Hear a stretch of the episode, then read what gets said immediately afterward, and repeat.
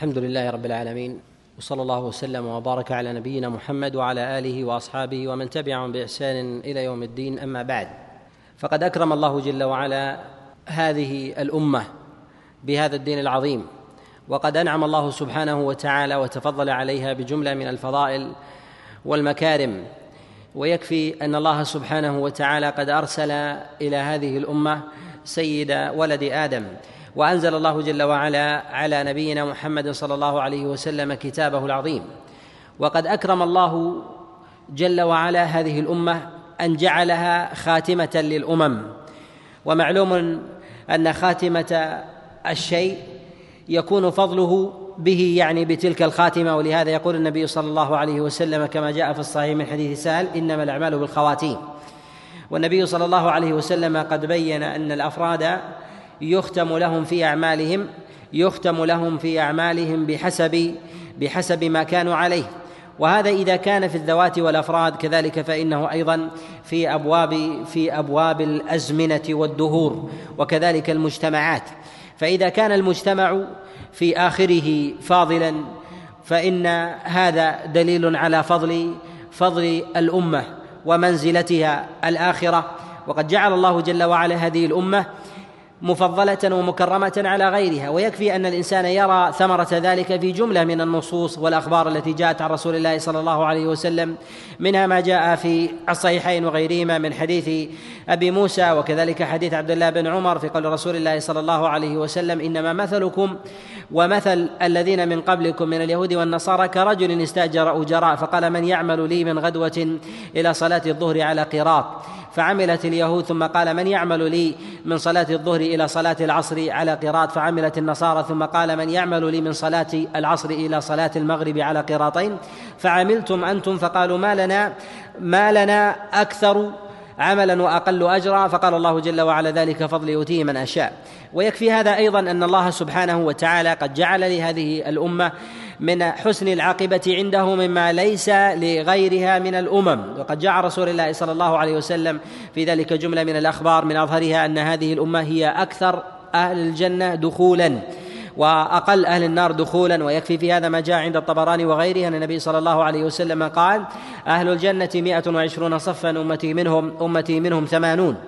وهذا دليل على منزلة هذه الأمة وفضلها على سائر الأمم وهي أمة مرحومة. وقد اجتمعت فيها أسباب الرحمة والفضل من جهة تضعيف الأجر وكذلك الخصائص التي خصت بها بكتابها المحفوظ الذي لا يبدل وهذا هو عين الرحمة. ولهذا قال الله جل وعلا في كتابه العظيم قل بفضل الله وبرحمته فبذلك فليفرحوا وخير مما يجمعون. وقد جاء عن غير واحد من السلف كما جاء عن عبد الله بن عباس وكذلك جاء عن مجاهد بن جبر في قول الله جل وعلا قل بفضل الله وبرحمته قال هو الإسلام والقرآن. أي أن الله جل وعلا قد جعل فضله وهو الإسلام والقرآن هو ما ينبغي للإنسان أن يفرح وأن يسعد به وأن يعلم أن الله جل وعلا قد خصه وقدمه وقدمه على غيره على غيره من الأمم من الأمم والشعوب. الله سبحانه وتعالى قد أنزل في هذه الأرض دينا واحدا لا يتغير ولا يتبدل من جهة أصوله. ولهذا يقول النبي صلى الله عليه وسلم كما روى البخاري وغيره أن النبي صلى الله عليه وسلم قال نحن معاشر الأنبياء إخوة لعلات. ديننا واحد والمراد بذلك هم الإخوة الإخوة غير الأشقاء الذين الذين ينتسبون إلى نسب إلى نسب واحد. ولكن امهاتهم أمهاتهم شتى. والمراد من ذلك أي أن الأحكام التي ينزل الله جل وعلا ينزلها الله جل وعلا على عباده تختلف وتتباين من شريعة إلى شريعة وهذا ما يتعلق في ابواب في أبواب الفروع.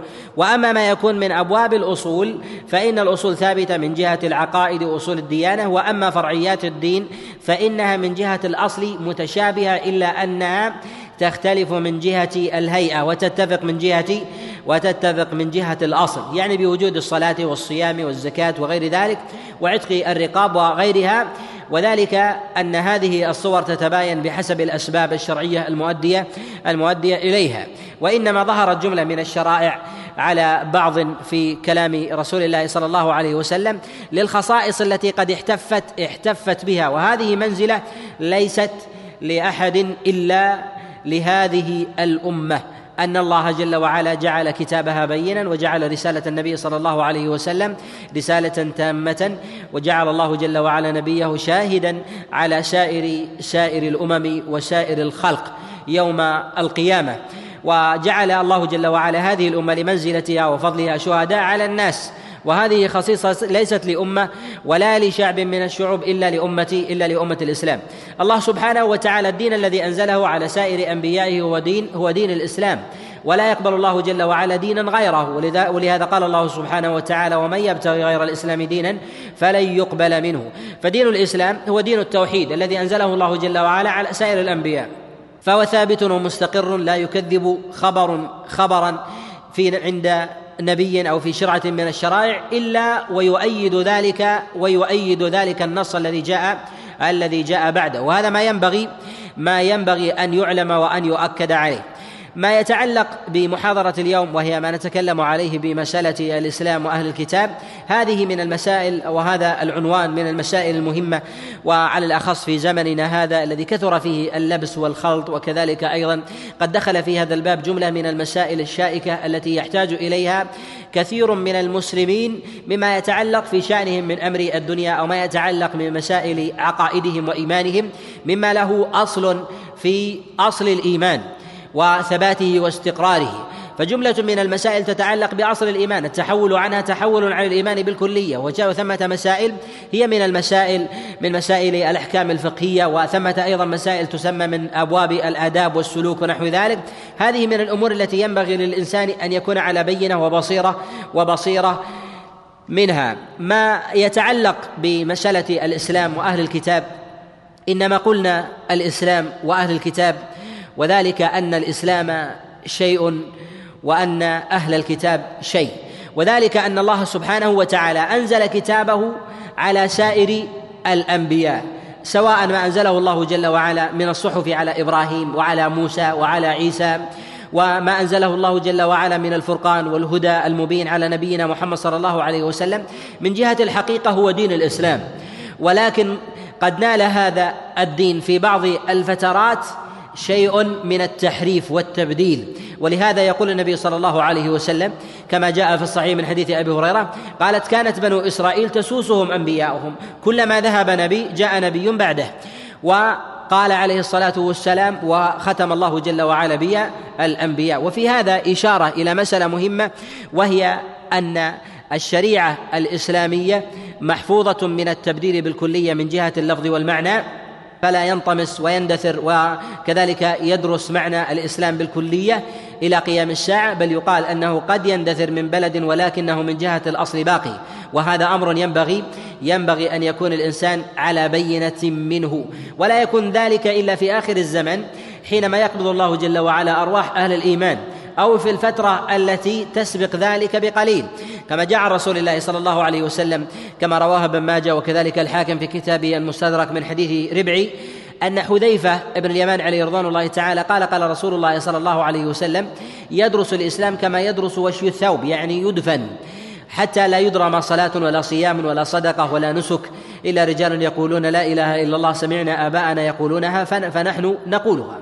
وقال صلة لحذيفة عليه رضوان الله تعالى قال وما تغنيهم لا إله إلا الله قال تنجيهم من النار من النار لا أبالك وهذا الإشارة من حذيفة لقوله تنجيهم من النار باعتبار أن هذا لا يدرى والإنسان قد فعل ما كلف به وما وصل إليه علمه. فإن الإنسان إذا فعل ما وصل إليه علمه قد أدى ما قد أدى ما عليه. وإذا جهل شيئا فإن الله جل وعلا يعذره بجهله ولهذا يقول الله جل وعلا في كتابه العظيم وما كنا معذبين حتى نبعث رسولا وخلفاء الرسل هم النذر من العلماء والدعاة والمصلحين والآمرين بالمعروف والنهين عن المنكر الذين هم خلفاء الأنبياء في هذه في هذه الأرض. فوجب أولا أن يعلم أن دين الإسلام محفوظ وأن وأن الدروس الذي ذكره حذيفة بن اليمان عن رسول الله صلى الله عليه وسلم يتعلق في بعض البلدان لا يتعلق ب بكونه يزول من هذه الأرض بالكلية. ولهذا يقول النبي صلى الله عليه وسلم كما رواه الإمام مسلم من حديث أبي الزبير عن جابر بن عبد الله قال النبي عليه الصلاة والسلام لا تزال طائفة من أمتي ظاهرين على الحق يقاتلون في سبيل الله لا يضرهم من خذلهم ولا من خالفهم حتى حتى تقوم الساعة. وفي هذا إشارة إلى بقاء إلى بقاء شوكة الإسلام ظاهرة ولهذا قال ظاهرين على الحق يعني أن لهم صولة وجولة وقوة في هذه الأرض ومن علامة قوتهم وصولتهم أيضا أنهم يحيون يحيون شريعة المقاتلة على هدي رسول الله صلى الله عليه وسلم. ومن الأمور المهمة التي ينبغي أن تعلم أن دين الإسلام إنما يسمى بدين الإسلام ما لم تناله وتطاله التحريف والتبديل والتغيير. فإذا نال الشيء التحريف والتبديل فإنه لا يسمى لا يسمى دينا. ولهذا لما جاءت الكتب السماوية على أنبياء الله جل وعلا ووقعت في أيدي الأتباع من الأحبار والرهبان من بني إسرائيل بدلوا فيها ما بدلوا. فناداهم الله جل وعلا بجملة من النداء مما يشير إلى تحريفهم لكلام الله جل وعلا وبين أنهم ليسوا ليسوا على شيء. يا أهل الكتاب لستم على شيء. وبين الله سبحانه وتعالى في غير ما موضع أنهم حرفوا حرفوا الكلمة عن مواضعه وقد حذر رسول الله صلى الله عليه وسلم كما يأتي بيانه من اتباع ما كان ما كان بأيديهم بعدما جاء رسول الله صلى الله عليه وسلم. اليهود هم من أهل الكتاب والنصارى من أهل الكتاب وأهل الكتاب هم اليهود والنصارى. وإنما سمي اليهود يهودا قيل أنهم يسمون بانتسابا ليهوذا ابن يعقوب قيل أنهم يسمون باليهود نسبة ليهود لقول موسى عليه السلام لما رجع إلى قومه وجد أنهم قد اتخذوا العجل جسدا فعبدوه من دون الله جل وعلا. فقال موسى عليه السلام لربه إنا هدنا إليك. فسموا على هذا الاسم وثمة أقوال أخرى الله أعلم الله أعلم بها. وأما بالنسبة للنصارى بكونهم بكونهم كانوا كانوا انصارا أنصارا لعيسى بن مريم. وكان موسى وقد أنزل الله جل وعلا عليه كتابه التوراة وهو الذي يسمى في اصطلاح بني إسرائيل في زمننا العهد القديم. والإنجيل أنزله الله جل وعلا أنزله الله جل وعلا على عيسى عليه السلام وكان أتباعه النصارى. وعيسى جاء بعده نبينا محمد صلى الله عليه وسلم والإنجيل هو الذي يسمى بالعهد بالعهد القديم. ينبغي أن يعلم أن اليهود والنصارى قد خصهم الله جل وعلا بجملة من الخصائص ليست لغيرهم ليست لغيرهم من الكفار والمشركين. وذلك من أبواب التشديد ومن أبواب التيسير في أبواب وهذا ينبغي أن يحيط به طالب العلم وأن يعلم أن ما جاء من كلام الله جل وعلا من خصيصة أهل الكتاب بجملة من النداءات أن ذلك لكونهم أقرب أهل الأرض إلى معرفة الحق لوجود إرث سابق لديهم بخلاف غيرهم من الصابئين والمجوس وكذلك الملحدين والذين أشركوا والزنادقة وغيرهم الذين لا يدينون بشيء من دين من دين الحق. فبدلوا دين الله سبحانه وتعالى تبديلا ولم يكن لديهم شيء من الأصول ولا ولا من الفروع إلا النزر إلا النزر اليسير. بخلاف اليهود والنصارى فلديهم شيء من الحق ولكن الباطل قد ظهر وطغى على على حقهم. وأشركوا مع الله جل وعلا وأشركوا مع الله جل وعلا غيره. ينبغي أن يعلم أن الله جل وعلا قد نسخ شريعة موسى بعيسى. ولهذا يقول النبي صلى الله عليه وسلم كما جاء في الصحيح قال أنا أولى الناس بعيسى بن مريم وذلك أنه ليس بيني وبينه وبينه نبي. والنبي صلى الله عليه وسلم قد أرسله الله جل وعلا إلى الناس كافة. ومعنى إلى الناس كافة ان أنه لا يستثنى أحد من البشر بعدم دخوله بالخطاب الذي يخاطب به النبي صلى الله عليه وسلم الخلق. ولهذا قال الله جل وعلا قال الله جل وعلا وما أرسلناك إلا كافة للناس بشيرا بشيرا ونذيرا. قل يا أيها الناس إني رسول الله رسول الله إليكم جميعا. تبارك الذي نزل الفرقان على عبده ليكون للعالمين نذيرا. ويقول النبي صلى الله عليه وسلم كما جاء في الصحيح من حديث أبي سعيد وأبي هريرة قال كان النبي يبعث إلى قومه خاصة وإن الله بعثني إلى الناس إلى الناس كافة. وهذا دليل على أن من لم يستجب لكلام رسول الله صلى الله عليه وسلم فإنه ليس ليس من أهل من أهل الإيمان وأنه من أهل الكفر. والأدلة في ذلك ظاهرة بينة. ولم يقل أحد من أهل الإسلام قاطبة ممن ينتسب إلى الإسلام. من أهل الطوائف السنية والبدعية الداخلة في دائرة الإسلام أن اليهود والنصارى على حق في يوم من الأيام وأنهم ناجون. ويستثنى من ذلك من كان من اليهود والنصارى ممن لم يبلغه الدليل لم تبلغه رسالة النبي عليه الصلاة والسلام. ولهذا يقول يقول الله جل وعلا مخاطبا نبيه عليه الصلاة والسلام وإن أحد من المشركين استجارك فأجره حتى يسمع كلام الله ثم أبلغه مأمنة. فبين النبي صلى الله عليه وسلم أن استجارة المشركين بالنبي عليه الصلاة والسلام لعدم العلم السابق لديهم يوجب ان أن يؤجرهم وأن يعطيهم الأمان وكذلك أن يسمعهم كلام الله ثم يبلغهم المأمن أن يكون بينه وبينهم عهد إلى أمد معلوم ثم يكون بينه وبين بينهم وبين بينه وبين هؤلاء من ما سنه الله جل وعلا من المنابذة وكذلك العداء والمجاهدة أو الجزية وغير ذلك مما يأتي مما يأتي الكلام عليه. الله جل وعلا قد جعل كل من خالف أمر النبي صلى الله عليه وسلم ممن لم يسلك منهجه أنه كافر خارج ملة الإسلام. ولا خلاف في ذلك ايا كان دينه ومذهبه سواء كان كتابيا أو غير كتابي. ولهذا يقول النبي صلى الله عليه وسلم كما جاء في الصحيح من حديث أبي هريرة قال والذي نفسي بيده لا يسمع بأحد من هذه الأمة يهودي ولا نصراني ثم لا يؤمن بي إلا أدخله الله إلا أدخله الله النار. وفي هذا حينما خصص النبي صلى الله عليه وسلم اليهود والنصارى بالخصيصة هنا لا يسمع بأحد من هذه الأمة وأكد ذلك بالقسم بقوله والذي نفسي بيده إشارة إلى أن اليهود والنصارى هم الذين يسبق إلى الأذهان أنهم من أهل الحق السابق قبل ورود الإسلام وأنهم إذا دخلوا في هذه الدائرة فإنه يدخل في هذا ممن كان أبعد منهم من باب من باب أولى. فإذا كان الذي دخل في هذا الباب هو اليهودي والنصراني فإن الوثني الذي يعبد الحجر والشجر أو المجوسي أو الصابئي أو غير ذلك فإنهم يدخلون في هذا من باب من باب أولى. ولا خلاف عند العلماء ولا خلاف عند العلماء في ذلك.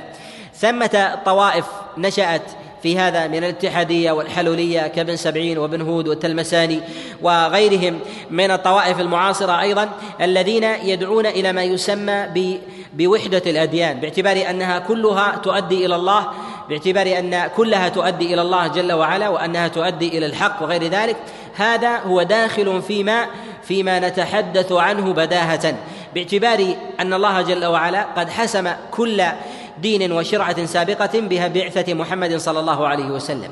ويكفي في ذلك ظهور النصوص الواضحة البينة من كلام الله وكلام رسول الله صلى الله عليه وسلم. فاليهود يقولون نحن على الحق والنصارى يقولون نحن على الحق. والله جل وعلا يبين الحق. وقالوا كونوا هودا أو نصارى تهتدوا قل بل ملة إبراهيم حنيفا. فبين الله جل وعلا أن اليهود والنصارى ليسوا على شيء. وأن الحق في ذلك إنما هو إنما هو لنبينا محمد صلى الله عليه وسلم الذي جدد الله جل وعلا به الحنيفية السمحه كما جاء عنه عليه الصلاة والسلام. إنما بعثت بحنيفية بحنيفية سمحه وبين النبي صلى الله عليه وسلم أنه انفرد بذلك عن غيره وأن الحق الذي يطلب وأن الحق الذي يطلب عند غيره ولو كان عند موسى وعيسى ممن سبقه من الأنبياء أن ذلك ضلال بصورة حق. وقد روى الإمام أحمد وغيره وكذلك ابن أبي شيبة وأبو عمرو الداني وغيرهم من حديث مجالد عن الشعبي أن عمر بن الخطاب عليه رضوان الله تعالى أتى بلوح أو صحيفة من التوراة إلى النبي صلى الله عليه وسلم فقال يا رسول الله فقال يا رسول الله هذه التوراة أقرأ فيها. فقال النبي صلى الله عليه وسلم أو أمتهوكون يا ابن الخطاب؟ لقد جئتكم بها بيضاء نقية والذي نفسي بيده لو كان موسى حيا. ما وسعه إلا اتباعي وقال النبي صلى الله عليه وسلم في رواية أخرى والله لو كان موسى حيا فاتبعتموه وتركتموني لضللتم. وفي هذا إشارة إلى أن موسى يتبع النبي صلى الله عليه وسلم باعتبار أن النبي صلى الله عليه وسلم ناسخا لما سبق. وكذلك عيسى في آخر الزمان حينما حينما يرجع يحكم بالحنيفية ولا يؤم المسلمين وإنما امامهم إمامهم منهم مع فضله وجلالته على على أمة محمد بالنبوة ومقامها الذي شرفه الله جل وعلا شرفه الله جل وعلا بها. من الأمور المهمة أن يعلم أن ما لدى اليهود والنصارى من كتب مما تقدم الكلام عليه ويصطلح عليه بالعهد القديم والعهد الجديد أن المراد بالعهد القديم هو التوراة وما أنزله الله جل وعلا ما أنزله الله جل وعلا على موسى. والتوراة هي التي تقسم إلى إلى ثلاثة أقسام وهي سفر التكوين وسفر الخروج وسفر التثنية وسفر اللاوي اللاويين وسفر العدد. وهذه الأسفار الخمسة هي التي تسمى بالعهد القديم. فأما سفر الخروج فإن المراد بذلك ما تضمنه هذا السفر من ذكر خروج البشرية وكذلك طوفان نوح وما نجى الله جل وعلا به البشرية بعد ذلك. ثم ذكر فيه قصة إبراهيم مع قومه وكذلك ذكروا قصة يعقوب ويوسف إلى وفاته. ثم ما جاء بعد ذلك من سفر من سفر التثنية وما جاء فيه من جملة من الأحكام الفقهية في أمور النكاح والاقتصاد والبيوع وغير ذلك. وأما سفر الخروج وأما سفر اللاويين فإنه ينسب إلى لاوي ابن يعقوب فقد ذكروا فيه قصة يعقوب مع قومه وذكروا فيه جملة من قصص موسى عليه السلام وكذلك جملة من الأحكام الفقهية في هذا في هذا الباب. وكذلك سفر العدد ذكروا فيه عدد بني إسرائيل وأماكن وأماكنهم وقصصهم وكذلك مواشيهم ودوابهم وغير ذلك. وهذه الأسفار فيها وطالها جملة من التناقض والتدليس. وقد أجمع العلماء قاطبة من أهل الإسلام على أن ما جاء في التوراة أنه ناله التحريف على خلاف عند العلماء في التحريف. هل هو ينضم إلى التحريف المعنوي تحريف الألفاظ أم لا؟ اختلف العلماء في هذه المسألة على ثلاثة على ثلاثة أقوال. مع إجماعهم على أن الإنجيل قد ناله التحريف. أعني تحريف الألفاظ وتحريف المعاني. وأما ما كان من تحريف التوراة فقد اختلف العلماء فيها على ثلاثة أقوال مع اتفاقهم على تحريف المعاني. ومعلوم أن القرآن أن التوراة قد أنزله الله جل وعلا على لغة على لغة بني إسرائيل من قوم من قوم موسى. وهذه اللغة إذا نالها التحريف من جهة المعنى وقلبت المعاني ومناسبات النزول وسياقاتها فإن الأحرف والألفاظ لا تغني أصحابها شيء إذا جردت من كتب التأويل والتفسير على غير المعنى. فإذا كانت كتب التفسير تطبق على خلاف معنى مراد الله جل وعلا منها لو قيل بعدم تحريف اللفظ بحسب الموضع فإنه يقال إن وجود اللفظ كعدمه. ومن العلماء من قال أنه لم ينال هذا الكتاب تحريف الألفاظ وإنما طاله تحريف المعاني حتى غلب عليه. وقد نص على هذا جماعة من العلماء كالبخاري عليه رحمة الله فإنه قال ذلك في كتابه الصحيح. قال فإنه لا يمكن ان أن يزيل أحد حرفا من حروف الله جل وعلا في كتابه وإنما تأولوه أي قلبوا قلبوا معانيه. وذهب بعض العلماء إلى أن إلى أن فيه تحريف ولكنه قليل. وقد نص على هذا شيخ الإسلام ابن تيمية عليه رحمة الله. وثمة طوائف قالوا أنه كله محرف أن كله محرف. ولا يوجد فيه شيء مما ينسب لله جل وعلا حتى حتى قيل في هذا وهو قول مردود ممن حسم بهذا وجزم به إلى أنه لا ينسب لله وإنما هو من أقوال الناس ولو استنجى به الإنسان لما كان لما كان محرما. ومع بعد هذا القول إلا أن الأمة قد اتفقت على تحريف على تحريف المعنى فيه. وأن ما جاء فيه قد نسخه الله جل وعلا قد نسخه الله جل وعلا بشريعتين الشريعة الأولى شريعة عيسى وأن من لم يؤمن من اليهود بشريعة عيسى عليه السلام فهو كافر وأن الله جل وعلا قد نسخ الشريعتين شريعة النصارى واليهود بشريعة محمد صلى الله عليه وسلم كما تقدم كما تقدم بيانه وهذا لا خلاف عند العلماء لا خلاف عند العلماء فيه أن الله جل وعلا قد نسخ سائر سائر الشرائع السابقة بشرعة الإسلام ولهذا قال الله جل وعلا ومن يبتغي غير الإسلام دينا غير الإسلام دينا فلن يقبل فلن يقبل منه. مما ينبغي معه أن يعلم أن من قال بأن اليهود والنصارى لهم الحق بالتدين بما هم فيه وكذلك التعبد لله جل وعلا وأنهم يؤجرون على ما هم عليه من الحق فإن ذلك كفر وردة مخرج عن دين الإسلام. ولا خلاف عند العلماء في ذلك كما تقدم بيانه منها ما جاء في الصحيح من حديث أبي هريرة في قول رسول الله صلى الله عليه وسلم والذي نفسي بيده لا يسمع بي أحد من هذه الأمة يهودي ولا نصراني ثم لا يؤمن بي إلا أدخله الله النار وكذلك ما جاء في قول الله جل وعلا ومن يبتغي غير الاسلام غير الإسلام دينا فلن يقبل فلن يقبل منه قد خص الله جل وعلا جملة من الأحكام وجعلها خاصة بأهل الكتاب. يأتي الكلام عليها بإذن الله جل وعلا ما يتعلق بالأصول والفروع. وأما ما يتعلق بالإشارة إلى عقائد اليهود فإن اليهود كما بين الله جل وعلا أنهم أشد الناس عداوة للذين للذين آمنوا. وذلك لما كان فيهم من حقد وغل وكذلك ما يعتقدونه في قلوبهم ما يعتقدونه في قلوبهم أنهم الشعب المختار الذين اصطفاهم الله جل وعلا على سائر على سائر الخلق. والنصارى يؤمنون بالعهد القديم وهو التوراة. وأما اليهود فلا يؤمنون بالعهد القديم وهو الإنجيل. ولهذا فإن النصارى في دواوينهم ومصنفاتهم وكذلك في فقههم يشيرون إلى إلى العهد القديم والعهد الجديد. ولهذا يعظم يعظم النصارى اليهود بهذه المنزلة باعتبار ما كان ما كان في العهد القديم من بيان منزلتهم ومكانتهم وأنهم الشعب المختار. ولهذا يذل النصارى امام أمام اليهود في كثير من في كثير من الأمور. فمع كون اليهود لا يؤمنون بما كان لدى النصارى فإنهم لا يقرون لا يقرون بكتابه. فإذا كانوا لا يقرون بكتاب النصارى الذي أنزله الله جل وعلا على عيسى عليه السلام وهو الإنجيل وهم من بني إسرائيل فكيف يقرون ويؤمنون بالكتاب الذي أنزله الله جل وعلا على نبينا محمد صلى الله عليه وسلم وهو من العرب. فاختلف فيهم جنسا ولغه فإن ذلك أدعى أدعى إلى العناد والتكبر. وكذلك ما كان فيهم من خصال قد جرأهم على جناب الله جل وعلا. فكان في اعتقادهم أنهم قالوا قالوا أن عزيرا ابن الله. وقالت النصارى إن المسيح ابن الله. وتعالى الله جل وعلا عن ذلك عن ذلك علوا علوا كبيرا.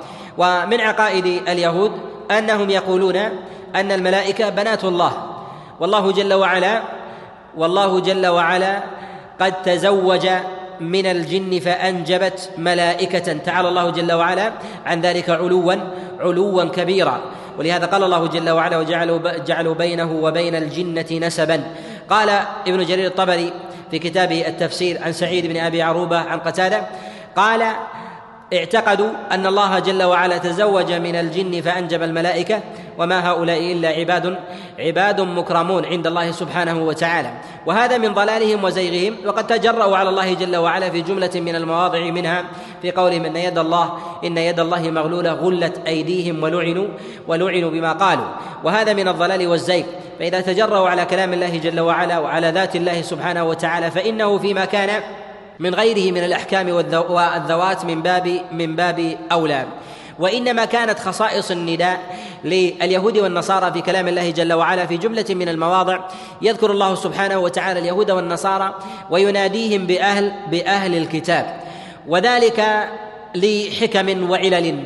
من أظهرها أن أهل الكتاب هم أظهر الناس تمسكا أظهر الناس تمسكا بالحق قبل مجيء الإسلام. فإن الناس كانوا يتيمنون بالحق الذي لديهم حتى حتى الوثنيين. ولهذا قد جاء رسول الله قد جاء في عند أبي داود في كتابه السنن وكذلك عند ابن جرير الطبري من حديث أبي بشر عن سعيد بن جبير أن عبد الله بن عباس عليه رضوان الله تعالى قال في قول الله جل وعلا لا إكراه في الدين قد تبين الرشد من الغي قال كانت الأنصار حينما قدم رسول الله صلى الله عليه وسلم المدينة إذا ولدت المرأة منهم وكانت مقلاة يعني إذا كانت تنجب ويموت أو يموت في بطنها تنظر أن الله جل وعلا إن سلم لها ولدها وخرج حيا أن تجعله عند اليهود يرضعونه وأن تهوده. وهذا فيه إشارة إلى أنهم يتيمنون بالكتاب الذي لديهم ولهذا وجه الله جل وعلا لهم الخطاب فيكون يدخل في في بابهم من باب في بابهم من كان غيرهم من الوثنيين من باب أولى. الأمر الثاني أن أهل الكتاب هم أكثر أمم الأرض أكثر أمم الأرض فوجه الله جل وعلا لهم الخطاب باعتبار باعتبار الأكثرية. الأمر الثالث أن الحق الذي لديهم أظهر من غيرهم وهم أقرب وهم أقرب إلى الاستجابة. ولهذا رسول الله صلى الله عليه وسلم لاقى من العناد من المشركين من كفار قريش أكثر وأشد من العناد الذي لاقاه من النصارى. وهذا وهذا ظاهر بين ورسول الله صلى الله عليه وسلم قد ظهر من لعنه وكذلك دعائه ومقاتلته لكفار قريش. أظهر مما كان مما كان لليهود والنصارى مع كفرهم وكونهم من ليسوا ليسوا من أهل الإسلام وليسوا على الحق. وكذلك أيضا من هذه الظواهر أن الله جل وعلا لم ينزل على نبيه عليه الصلاة والسلام آية أخذ الجزية إلا إلا في السنة التاسعة من الهجرة وذلك بعد أن فرغ رسول الله صلى الله عليه وسلم من قتال من قتال المشركين. وذلك أن المشركين على قول غير واحد من العلماء لا تؤخذ منهم الجزية بل يقاتلون. ولهذا رسول الله صلى الله عليه وسلم كان يقاتل كان يقاتل كفار قريش. ولا ولم يعرض عليهم الجزية باعتبار تأخر ذلك. فلما نزلت عليه فلما نزلت عليه آية الجزية لم يكن ثمة فئام من العرب على الشرك. وما كان من من أهل الكفر كانوا هم اليهود هم اليهود والنصارى. وقد اختلف العلماء في في أخذ الجزية على المشركين هل تؤخذ مع إجماعهم على أخذها من أهل الكتاب؟ وذلك لعموم قول الله سبحانه وتعالى من الذين أوتوا الكتاب حتى يعطوا الجزية عن يد وهم وهم صاغرون. فخص الله جل وعلا أهل الكتاب بذلك. وأما أهل الشرك وأما أهل الشرك فهل تؤخذ منهم الجزية أم لا؟ اختلف العلماء في هذه المسألة على ثلاثة على ثلاثة أقوال. ذهب جماعة من العلماء إلى أن الجزية إلى أن الجزية تؤخذ. من سائر من سائر أهل المذاهب سواء كانوا من اليهود والنصارى أو كانوا من المشركين. قالوا هذا على الإطلاق. قالوا وذلك لعموم ما جاء عن رسول الله صلى الله عليه وسلم في حديث بريدة وهو في الصحيح أن النبي صلى الله عليه وسلم كان إذا أمر أميرا على سرية أو جيش قال أوصاه بتقوى الله في نفسه وفي المسلمين. فقال له النبي صلى الله عليه وسلم إذا نزلت على قوم فادعهم إلى الإسلام فإنهم أجابوك إلى ذلك فكف فاقبل منهم وكف وكف عنهم وإلا فاطلب الجزية منهم فإن أجابوك إلى ذلك فاقبل منهم وكف وكف عنهم. وفي هذا في قول رسول الله صلى الله عليه وسلم إذا لقيت عدوك من المشركين إذا لقيت عدوك من المشركين قالوا وهذا عام. يشمل اليهود والنصارى باعتبار أن الله جل وعلا سماهم مشركين. ولهذا قال الله سبحانه وتعالى حينما ذكر عقائد اليهود والنصارى قال سبحانه سبحانه لا إله إلا هو تعالى عما يشركون. ويقول النبي صلى الله عليه وسلم كما في الصحيح اخرجوا المشركين من جزيرة العرب. والمراد بالمشركين الذين أخرجهم هم اليهود هم اليهود والنصارى. وكلمة المشركين تطلق على اليهود باعتبار التجوز وفي حال الاجتماع تطلق على الوثنيين. والأصل أنه يطلق على اليهود والنصارى بأنهم أهل أهل الكتاب. وهذا للخصائص التي يأتي الكلام عليها بإذن الله تعالى. وذهب بعض العلماء إلى ان الجزية تؤخذ من سائر المشركين إلا من مشركي العرب إلا إلا من مشركي العرب. ذهب إلى هذا جماعة من الفقهاء وقال به الإمام مالك وهو رواية عن الإمام أحمد عليه عليه رحمة الله. وذهب بعض العلماء إلى أن المشركين لا تؤخذ منهم إلى أن المشركين لا تؤخذ منهم الجزية على الإطلاق و أما اليهود والنصارى فإنهم تؤخذ منهم الجزية وكذلك أيضا المجوس. ولهذا قد جاء رسول الله صلى الله عليه وسلم أنه أخذ الجزية من مجوس هجر كما جاء في صحيح البخاري أن عمر بن الخطاب لم يأخذ الجزية من المجوس إلا لما شهد عنده عبد الرحمن بن عوف أن رسول الله صلى الله عليه وسلم أخذ الجزية من مجوس من مجوس هجر وهو مجوس البحرين. ف قالوا في هذا إشارة إلى أن رسول الله صلى الله عليه وسلم كان يأخذ الجزية من أهل الكتاب وأما بالنسبة لغيرهم من المشركين فإنه لا تؤخذ منهم الجزية. وذهب إلى هذا جماعة من العلماء وظاهر مذهب الإمام أحمد الظاهرية وكذلك ذهب إلى هذا الشافعية في ظاهر مذهبهم. إلى أن الجزية لا تؤخذ لا تؤخذ من المشركين على الإطلاق. والذي يظهر والله أعلم أن الجزية تؤخذ من المشركين وأن ما جاء عن رسول الله صلى الله عليه وسلم أنه لم يأخذ الجزية من المشركين باعتبار تأخر آية الجزية وذلك في السنة التاسعة بعد لم يبقى في جزيرة العرب أحد من الوثنيين إلا وقد دخل في الإسلام أو أو قتل أو أصبح أو أصبح طريدا. وبقي أهل الكتاب في ذلك والمجوس وهم الذين قاتلهم رسول الله صلى الله عليه وسلم وفرض عليهم عليه الصلاة والسلام الجزية. وأما المجوس فهذا محل اتفاق عند العلماء ولا خلاف عندهم ولا خلاف عندهم فيه. وقد جاء في ذلك جملة من الأخبار عن رسول الله صلى الله عليه وسلم وجاء أيضا جملة من الأخبار في أن النبي صلى الله عليه وسلم أخذ الجزية على المشركين. ومن ذلك ما جاء عند أبي داود من حديث أنس بن مالك أن رسول الله صلى الله عليه وسلم بعث إلى أكيدر وهو على دومة الجندل فجيء به مقيدا ف قبل منه رسول الله صلى الله عليه وسلم الجزية وأطلق وأطلق قيده. وكان كان وثنيا ومشركا ولم يكن ولم يكن من أهل من أهل الكتاب. وكذلك عموم الأدلة التي جاءت عن رسول الله صلى الله عليه وسلم. وفي ذلك أيضا أن النبي صلى الله عليه وسلم قد قبل من المجوس والمجوس أشد شركا من الوثنيين كما نص على ذلك غير واحد من العلماء كشيخ الإسلام ابن تيمية. قال الشرك في المجوس اظهر أظهر من عباد الأوثان. وذلك لشركهم في سائر أنواع التوحيد في الربوبية والألوهية وكذلك الأسماء الأسماء والصفات. فإن شركهم في أبواب الربوبية ظاهر أظهر من كونه من كونه في كفار قريش. وإن كان كفار قريش شركهم في أبواب الربوبية موجود إلا أنهم إلا أن أغلب شركهم يكون في في توحيد توحيد الألوهية.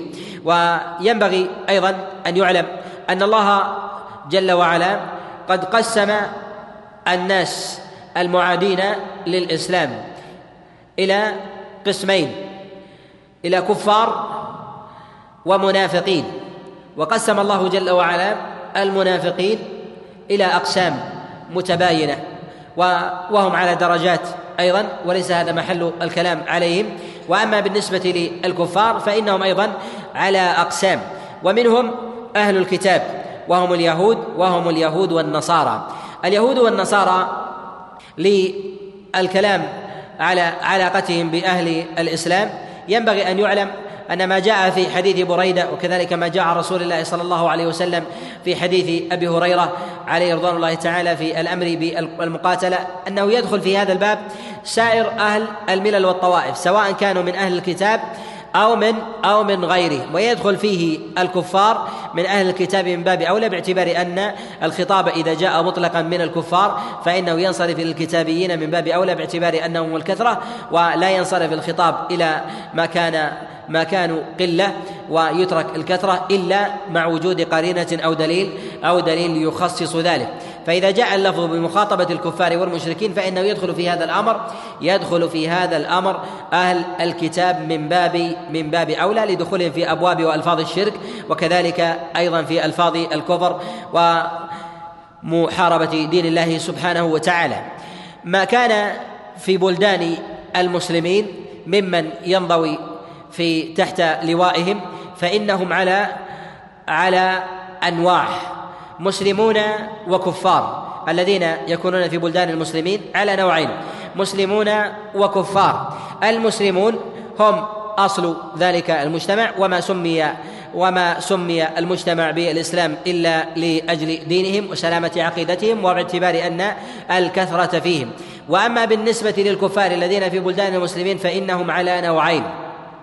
النوع الأول أهل ذمة. والنوع الثاني المستأمنون وثمة فرق وثمة فرق بينهم. النوع الأول وهم أهل الذمة والمراد بالذمة هي العهد والأمان وكذلك الكفالة والضمان. فالمراد بذلك هم الذين دخلوا في لواء المسلمين وكانوا جماعات ولكنهم يعطون الجزية. وهؤلاء يقامون ويقرون على ما هم عليه إذا دفعوا الجزية وذلك باعتبار الصغار الصغار الذي ضربه الله جل وعلا عليهم. ولهذا قال الله سبحانه وتعالى حتى يعطوا الجزية عن يد وهم صاغرون. فمن كان من أهل فمن كان من أهل الكتاب وهم في بلدان المسلمين ومن كان من غيرهم إذا أخذنا بالقول القائل بأخذ الجزية من غير أهل الكتاب أنهم يكونون إذا دفعوا الجزية أنهم يكونون من أهل من أهل الذمة أي أهل الضمان والعهد والميثاق وكذلك الكفالة. يبقون على ما هم يبقون على ما هم عليه. من غير بيان حد معين من غير بيان حد معين. إلا ما خصه الله جل وعلا من جملة من الخصائص من الإطلاقات من قول رسول الله صلى الله عليه وسلم أخرجوا المشركين من جزيرة العرب وكذلك ما جاء في قول رسول الله صلى الله عليه وسلم إنما المشركون نجس فلا يقربوا المسجد الحرام بعد عامهم. بعد عامهم هذا فهذا من الخصائص التي خصها الله جل وعلا لاهل الكتاب ولغيرهم خص الله جل وعلا هذه البلدان. فليست فليست داخلة في عموم إقرارهم على على هذا بخلاف ما كان ما كان عارضا من أهل من أهل الأمان ويأتي الكلام عليهم فإنهم ربما يدخلون يدخلون حتى حتى المسجد الحرام حتى المسجد الحرام كما يأتي بيانه بإذن الله بإذن الله تعالى. أهل الذمة هم الذين تركوا محاربة المؤمنين بالأمان ببذل الأمان أو بالموادعة أو المهادنة أو دفعوا الجزية وبقوا على ما هم عليه فاختاروا دفع الجزية على الإسلام فهؤلاء لا يقتلون وذلك لأن رسول الله صلى الله عليه وسلم قال كما جاء في حديث بريدة قال عليه الصلاة والسلام ادعوهم إلى الإسلام فإنهم قبلوا منك فاقبل منهم وكف عنهم وإن لم يقبلوا فأخذ الجزية منهم فإنهم أعطوك فاقبل منهم وكف وكف عنهم. ومن تعدى على أحد من أهل الذمة ممن دفع الجزية فقد ارتكب كبيرة من كبائر الذنوب كما جاء رسول الله صلى الله عليه وسلم في الصحيح قال عليه الصلاة والسلام من قتل معاهدا لم يرح رائحة الجنة. والمراد بالمعاهد هو الذي كان في بلدان المسلمين وقد دفع الجزية وقد دفع الجزية للمسلمين. وهذا وهؤلاء هم أهل أهل الذمة. وثمة شروط يتفق العلماء على وجوب توفرها توفرها فيهم. الأمر الأول مما اتفق العلماء عليه في أهل الذمة أن يكفوا عن أذية المسلمين وأن يحترموا وأن يحترموا الدين. الأمر الثاني أن يكفوا عن التناول نبينا محمد صلى الله عليه وسلم بسب أو شتم أو الوقيعة في عرضه أو التهكم فيه. الأمر الثالث أن يجتنبوا الكلام بالطعن أو القدح أو الثلب بكتاب الله جل وعلا. القرآن الكريم والتعدي عليه بالتهكم أو الاستهزاء أو السب أو التناول بشيء من أنواع من أنواع القدح. الأمر الرابع عدم إعانة أعداء الله جل وعلا ممن كان محاربا. سواء بما ببيان أحوال المسلمين وكذلك أيضا بإيواء جواسيس ونحو ذلك فإن هذا مما يبعد أمانهم في بلدان في بلدان المسلمين ولا يقرون ولا يقرون عليه. ويدخل في هذا الباب ويجعله العلماء منفردا وهو داخل في عدم أذية المسلمين في دينهم وهو الكف. عن المسلمين أن يمتحنوا في دينهم بمعنى أنهم لا يدعون إلى دينهم أهل الإسلام. وذلك وهذا ما يسمى بالتبشير والدعوه إلى النصرانية في بلدان المسلمين. كذلك أيضا ألا يواقعوا مسلمة بزنا أو فاحشة ونحو ذلك فإن هذا فإن هذا مما يخرم ذمتهم. وثمة أمور هي محل محل أمر ونهي ويؤطرون عليه إلا أنها لا تخرم من ذمة ويتميزهم باللباس وكذلك أيضا بعدم ظهور بعدم ظهور احتفالاتهم ومناسباتهم وشعائرهم ونحو ذلك فهذا مما لا يظهر لا يظهر نقضان عهدهم وأمانهم وإنما الأمر في ذلك إلى إلى أطرهم وعدم وعدم قتلهم لأجل لأجل ذلك. ومرد ذلك أعني هذا الأمر في مسألة الأمان والذمة هو إلى ولي أمر المسلمين باتفاق باتفاق العلماء. وليس لأحد من أفراد المسلمين أن يعطي أحدا أن يعطي أحدا ذمة إلا ما كان من مسألة الأمان ويأتي الكلام عليه بإذن الله عز وجل في مسألة الأفراد. يعني أنه ليس للأفراد أن يعطوا بلدا ذمة. فيقول الإنسان من أفراد الناس أن البلد الفلاني له ذمة ونحو ذلك أو يسقط ذمته من دون ولي أمر المسلمين فإن هذا من فإن هذا من الأمور من الأمور الباطلة. والقسم الثاني ممن كان في بلدان المسلمين من غير المسلمين هم المستأمنون. المستأمنون الذين يعطون الأمان ولكن هذا الأمان هو محدود باتفاق العلماء. الأمان يكون محدودا باتفاق العلماء ولا خلاف عند العلماء عند العلماء في ذلك. والمراد بالمستأمنين الذين أصلهم محاربين ولكنهم دخلوا بلدان المسلمين لزمن محدود من غير إقامة بخلاف أهل الذمة. أهل الذمة الذين يبقون مثلا في بلدان المسلمين مثلا في الشام أو في بعض أطراف جزيرة العرب أو كذلك أيضا في العراق أو في مصر وغير ذلك. فهؤلاء يبقون على ما هم عليه ويكونون من أهل من أهل الذمة ويعطون أهل الإسلام الجزية على على ذلك. وأما بالنسبة للمستامنين وهم القسم الثاني فهم الذين كانوا من المحاربين ولكنهم دخلوا بلدان المسلمين على سبيل الاستثناء ويكون ذلك من غير إقامة. وذلك كالرسل وكذلك كالذين يأتون تجارا أو الذين يأتون أجراء بزمن محدود فهؤلاء هم مستأمنون. ولا يجوز التعدي عليهم باتفاق العلماء ولا خلاف عند العلماء في هذا. وهذه المسألة هي فرع عما تقدم الكلام عليه في مسألة في مسألة إعطاء غير أهل الكتاب الذمة ويستثنى من هذا الأمان. فإن الأمان يدخل في هذا يدخل في هذا غير أهل غير أهل الكتاب. في مسألة الرسل فإن الرسل ولو كانوا من غير أهل الكتاب فإنهم فإنهم لا يتعدى عليهم باتفاق باتفاق العلماء. أهل الأمان اختلف العلماء في مدة الأمان لهم على على ثلاثة أقوال. ذهب جماعة من العلماء إلى أنهم يبقون في بلدان المسلمين على أمانهم سنة سنة واحدة لا يزيدون لا يزيدون عليها. ذهب إلى هذا جماعة من الفقهاء وهو قول أبي حنيفة وذهب إليه أيضا جماعة من الفقهاء من أهل الرأي من المتأخرين وهو مذهب الحنفية. القول الثاني قالوا أنهم لا يقرون أكثر من أربعة أشهر وذهب إلى هذا الإمام الشافعي عليه رحمة الله كما في كتابه الأم وهو ظاهر مذهب الشافعية. ويستبطون ذلك بقول الله جل وعلا فسيحوا في الأرض أربعة أربعة أشهر. القول الثالث في ذلك وهو قول الحنابلة ومذهب الإمام أحمد عليه رحمة الله إلى أنهم لا يقرون بمدة معينة منضبطة على سبيل التحديد إلا أنها لا تزيد عن عشر سنوات. أي لا عن عشر سنوات. قالوا وذلك أن وذلك أن الزيادة عن عشر سنوات تعني مشاركتهم في أهل في أهل مع أهل الذمة في الأحكام. قالوا وهذا وهذا يخالف الأمان الذي الذي أعطوا إياه. بالنسبة لأمان الأفراد فإن الأفراد يعطون الأمان ولو من أفراد المسلمين. فمن دخل في بلدان المسلمين وأعطى أحد من المسلمين الأمان للواحد منهم. وهذا ما يسمى في زمننا بيسمى بالإقامات ونحو ذلك والتأشيرات ونحو هذا فإن هذا هو الأمان.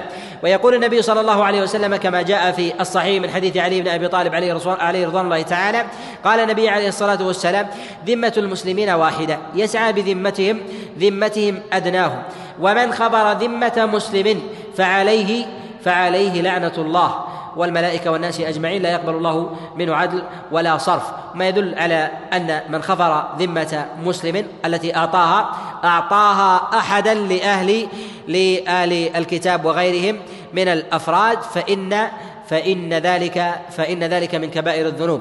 ولهذا يحق للمؤمن أن يعطي الواحد امانا أن يدخله إلى بلدان المسلمين بشريطة أن لا يكون في ذلك أذية لأهل الإسلام وأن لا يكون في ذلك مكيدة مكيدة لهم وقد اختلف العلماء هل للفرد أن يعطي الجماعة؟ ذهب جمهور العلماء إلى أن الفرد يعطي القافلة أو المسيرة ونحو ذلك لكنه لا يعطي البلد. لا يعطي البلد باعتبار أن هذا من خصائص ولي أمر المسلمين وهذا وهذا هو الأرجح أن أن ذلك من خصائص من خصائص ولي الأمر وليس للأفراد. أما بالنسبة للأفراد فإنهم يؤمنون الفرد أو العائلة أو يؤمنون القافلة أو المسيرة ونحو ونحو ذلك. بالشروط التي لا تخرم لا تخرم لأهل الإسلام وكذلك حياضتهم حياضة وبيضة المسلمين امرا كما تقدم الإشارة إليه في الشروط في الشروط السابقة. ويكفي في هذا ما جاء رسول الله صلى الله عليه وسلم من جملة من المعاهدات وكذلك الأمان لجملة من أهل من أهل الكتاب. ويكفي ما جاء في الصحيح من حديث عائشة عليه رضوان الله تعالى أن رسول الله صلى الله عليه وسلم توفي ودرعه مرهونة عند عند يهودي. وهذا في أمر في أمر الأفراد. وكان ذلك اليهودي في مدينة رسول الله صلى الله صلى الله عليه وسلم. ومن المسائل المهمة المتعلقة في بابنا ما يتعلق بالخصائص التي خص بها أهل الكتاب بعلاقتهم مع أهل الإسلام. اولا ينبغي أن يعلم أن أن أهل الكتاب يشتركون يشتركون مع سائر الملل بوجوب المعاداه وكذلك البغضاء بما هم فيه من محادثة الله جل وعلا ورسوله وكذلك التكذيب بما جاء به النبي عليه الصلاة والسلام. وأعظم الظلم الذي وقعوا فيه أنهم سبوا الله جل وعلا وبعضهم يقصد التنزيه وبعضهم يقصد يقصد ما ما قال. وينبغي أن يعلم أن اليهود والنصارى وإن كانوا أكثر أهل الأرض إلا أنهم اظهروا الأمم ظهورا للحجة وأظهر الناس عقوبة عند الله جل وعلا وذلك لأن العقوبة إنما تكون مع ظهور الحجة. فإذا ظهرت الحجة لدى الإنسان فإن عقوبة الآمر له أكثر من غيره.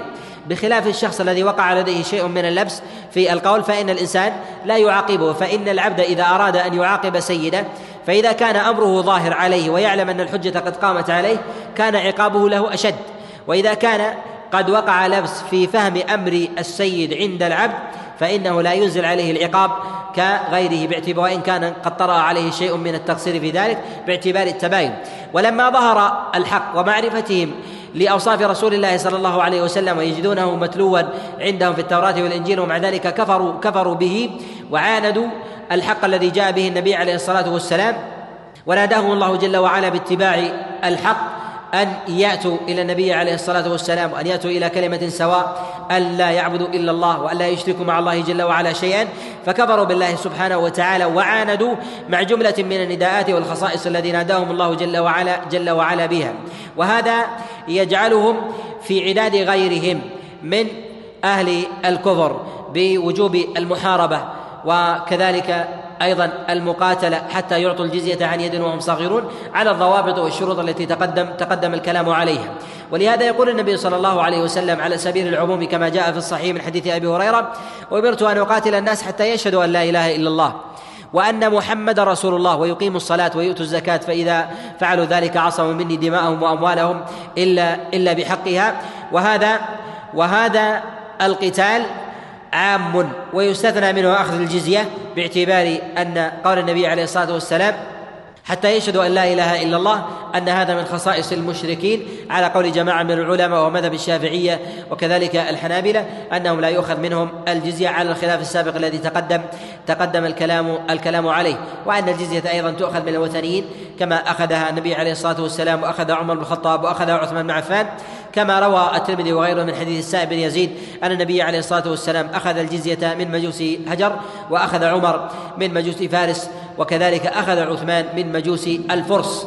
وهذا وهذا قد رواه الترمذي ويعضده أيضا ما جاء في البخاري مما تقدم الكلام الكلام عليه في خبر عبد الرحمن بن عوف أنه أخبر عن رسول الله صلى الله عليه وسلم أن النبي عليه الصلاة والسلام أخذ الجزية من مجوس هجر وما تقدم أيضا عند أبي داود من حديث أنس بن مالك أن النبي عليه الصلاة والسلام أخذ الجزية من اكيدر أكيدر دومة الجندل وكان وكان وثنيا.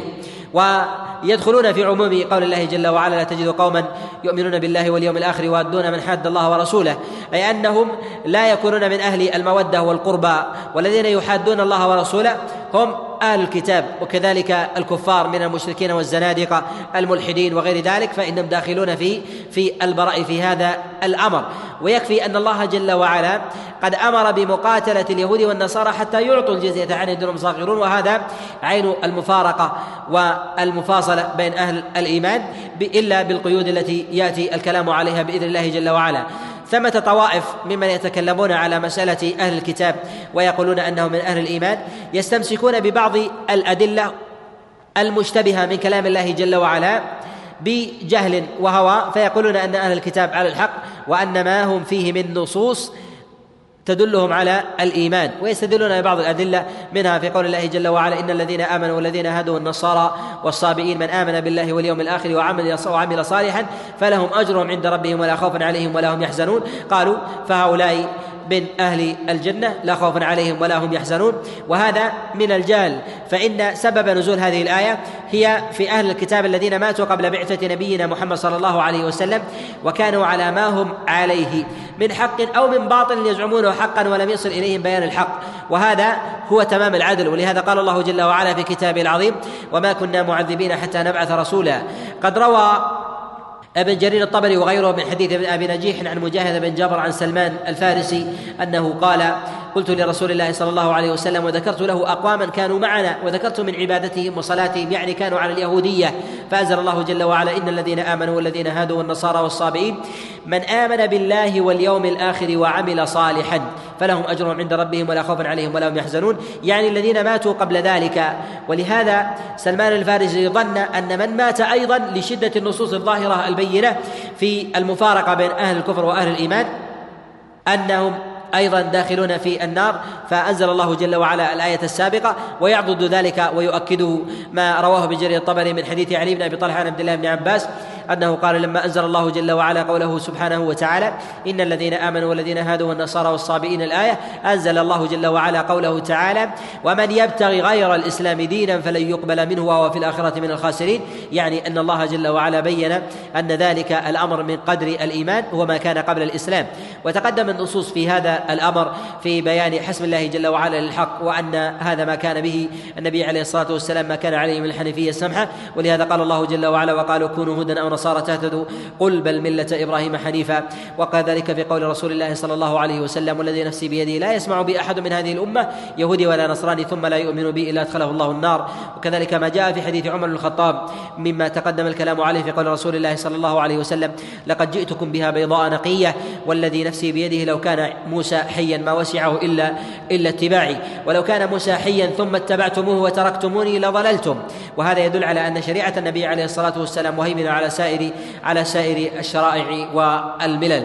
فينبغي أن يؤخذ هذا بالأهمية في مكان وأن تبين خطورة هذا القول وأن كثيرا ممن يدعو بجهل أو علم إلى وحدة الأديان أو الديانات الإبراهيمية أو كذلك تقارب الأديان وغير ذلك إن هذا إن هذا من الضلال المبين والبعد عن الحق الذي ينبغي أن يبين للناس وكذلك أيضا أن يبين مع كون أن ما على ما عليه اليهود والنصارى من الضلال والزيغ أن هذا لا يعني أن أهل الإيمان يأخذوا بأهل الكفر يأخذون بأهل الكفر من اليهود والنصارى ضربا وقتلا وسلبا ونحو ذلك هذا من المعاني الباطلة التي يروج لها أهل الباطل حتى ينحوا بأفهام العوام. عن أمثال هذه المعاني إلى أدخال اليهود والنصارى في عقائد الإسلام. والسطة في ذلك والتوسط أن يبين أن الله جل وعلا قد جاء بكتاب مبين وجاء بهدى وهدى ونور ووضع ضوابط لعلاقة أهل الإيمان مع أهل الكفر وعلى سبيل التخصيص من اليهود من اليهود والنصارى. ثمة جملة من المسائل تقدم الإشارة إلى بعضها نذكرها على سبيل التبع ونذكر خلاف العلماء فيها مما اختص به أهل أهل الكتاب. أولا من الخصائص التي اختص بها أهل الكتاب ما تقدم الكلام عليه أخذ الجزية على قول بعض العلماء وهذا قول الحنابلة والشافعية وهذا أنهم قد استدلوا بقول الله جل وعلا من أهل الكتاب حتى يعطوا الجزية عن يد وهم صاغرون قالوا هذا من خصائصهم. ولكن قال غير واحد من العلماء أن هذه الآية إنما نزلت في العام التاسع بعد تلاشي الوثنية. فلما تلاشت الوثنية كانت الآية نازلة على الحال فلما كان الحال بين اليهود والنصارى ناسب أن تؤخذ الجزيه الجزية منهم وقد نص على هذا غير واحد من العلماء كابن القيم عليه رحمة الله تعالى وغيره. وتقدم الإشارة إلى إلى هذه المسألة. الأمر الثاني ما يتعلق بنكاح نساء أهل الكتاب. ذهب عامة العلماء وهذا ظاهر قول الله جل وعلا ونساؤهم حل لكم. وهذا فيه إشارة إلى أن نساء أهل الكتاب من اليهود والنصارى حل لأهل الإيمان إلى أن نساء أهل الكتاب من اليهود والنصارى مع الإقرار بتبديل ما هم عليه في زمن رسول الله صلى الله عليه وسلم أنهم أن النساء نكاحهن مباح وهو مما رخص الله جل وعلا به. وثمة شروط في هذا الأمر. الشرط الأول ألا تكون المرأة زانية أي مومسا. أي ليس له أن يتزوج مومس. وكثير من الناس يأخذون أمثال هذه الأحكام ويتساهلون ويتساهلون فيها. والله جل وعلا قد عظم أمر الأنساب وعظم أمر الزنا حتى في ملل في ملل الكفر. فقد تكفر المرأة ويكون امرها أمرها من باب هين مع شدة الإشراك مع الله جل وعلا. ولكن في وقوع أهل الزنا عظيم. لماذا؟ لأن أمر الزنا متعدي وأمر الكفر ليس بمتعدي. ولهذا نجد أنبياء الله جل وعلا الله سبحانه وتعالى ما عصم نساءهم جميعا بل من نسائهم من هي كافرة كامرأة لوط فإنها كانت مع القوم مع القوم الظالمين وهي ممن لم تكن على على دينه. وهذا مما استثناه الله جل وعلا وهذا فيه إشارة إلى أن إلى أن أزواج الأنبياء لا يعصمهن الله جل وعلا من الكفر سوى ما خصه الله جل وعلا كما بينه الله جل وعلا.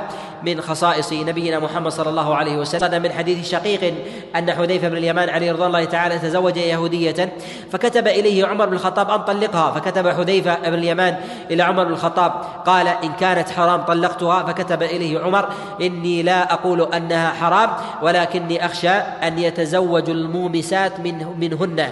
يعني يقتدون بك ويظنون أنك تتزوج أي امرأة وأنت مع صلاحك ودينك. فيقتدون بك ويأخذون أي نساء نساء الكتاب أهل الكتاب من الأسواق وغير ذلك وهن من المومسات. وهذا فيه إشارة إلى الحياطة لأهل الإيمان وحفظ الأنساب والتخير للنطف وهذا من الأمور من الأمور المهمة. الشرط الثاني في ذلك ألا تكون الكتابية محاربة أي لا تكون من من بلد محارب. وأما إذا كانت اليهودية والنصرانية من بلد محارب فهذا فهذا ليس بنكاح وهو وهو سفاح. باعتبار أن المحارب أن المحارب لا يسمى لا يسمى وطئ وطئ النساء بالزواج وإنما يكن إما في حال وقوعهن في أيدي في أيدي المسلمين. والإما لا يجوز للرجل أن يجامعها حتى يقسمها. ولي أمر ولي أمر المسلمين. وهذا وهذا من المسائل والصور التي تستثنى مما تقدم مما تقدم الكلام عليه. وثمة مسألة تتعلق بالمحاربين. إذا وهبت المرأة المحاربة نفسها لأحد من المسلمين. إذا وهبت المرأة المحاربة نفسها وقالت إني ملكتك نفسي. ولا تريد بالتمليك هو تمليك الفرج وإنما هو البيع كحال الإمام فإنها تكون أمة بذلك. اتفق على هذا الأئمة الأربعة ورجعه شيخ الإسلام ابن تيمية عليه رحمة الله. وأما إذا ملكت أي باعت باعت الكتابية المعاهدة والذمية نفسها بالبيع لا بتمليك الفرج فهل يسمى ذلك تسمى أمة أم لا؟ اختلف العلماء في هذه المسألة على قولين. والراجح في ذا في هذا ما ذهب إليه بعض الفقهاء كالامام مالك عليه رحمة الله إلى أنها تكون من أملاك اليمين. وأن لا يكون ذلك الملك مؤقتا لأن الرقة لا يكون مؤقتا. كذلك أيضا أن يكون التمليك التمليك تاما. وهذا على القيود التي يذكرها الفقهاء في هذا في هذا الباب مما لا حاجة إلى إلى ذكرها. وقد تزوج غير واحد من السلف من نساء أهل الكتاب. تزوج حذيفة ابن اليمان وعثمان ابن عفان. كما رواه البيهقي في كتابه في كتابه الشعب من حديث محمد بن جبير ابن مطعم أن عثمان بن عفان تزوج ابنة الفرافصة وهي نصرانية ثم ثم أسلمت أي عقد عليها أي عقد عليها وهي وهي على دينها. وكذلك تزوج جماعة من هذا من الصحابة وكذلك من التابعين. كما روى عبد الرزاق في كتابه المصنف من حديث أبي الزبير وكذلك من أبي شيبة رواه أيضا من حديث أبي الزبير عن جابر بن عبد الله. قال غزونا مع سعد بن أبي وقاص زمن القادسية ولم يكن ثمة نساء من المسلمين فتزوجن من أهل الكتاب.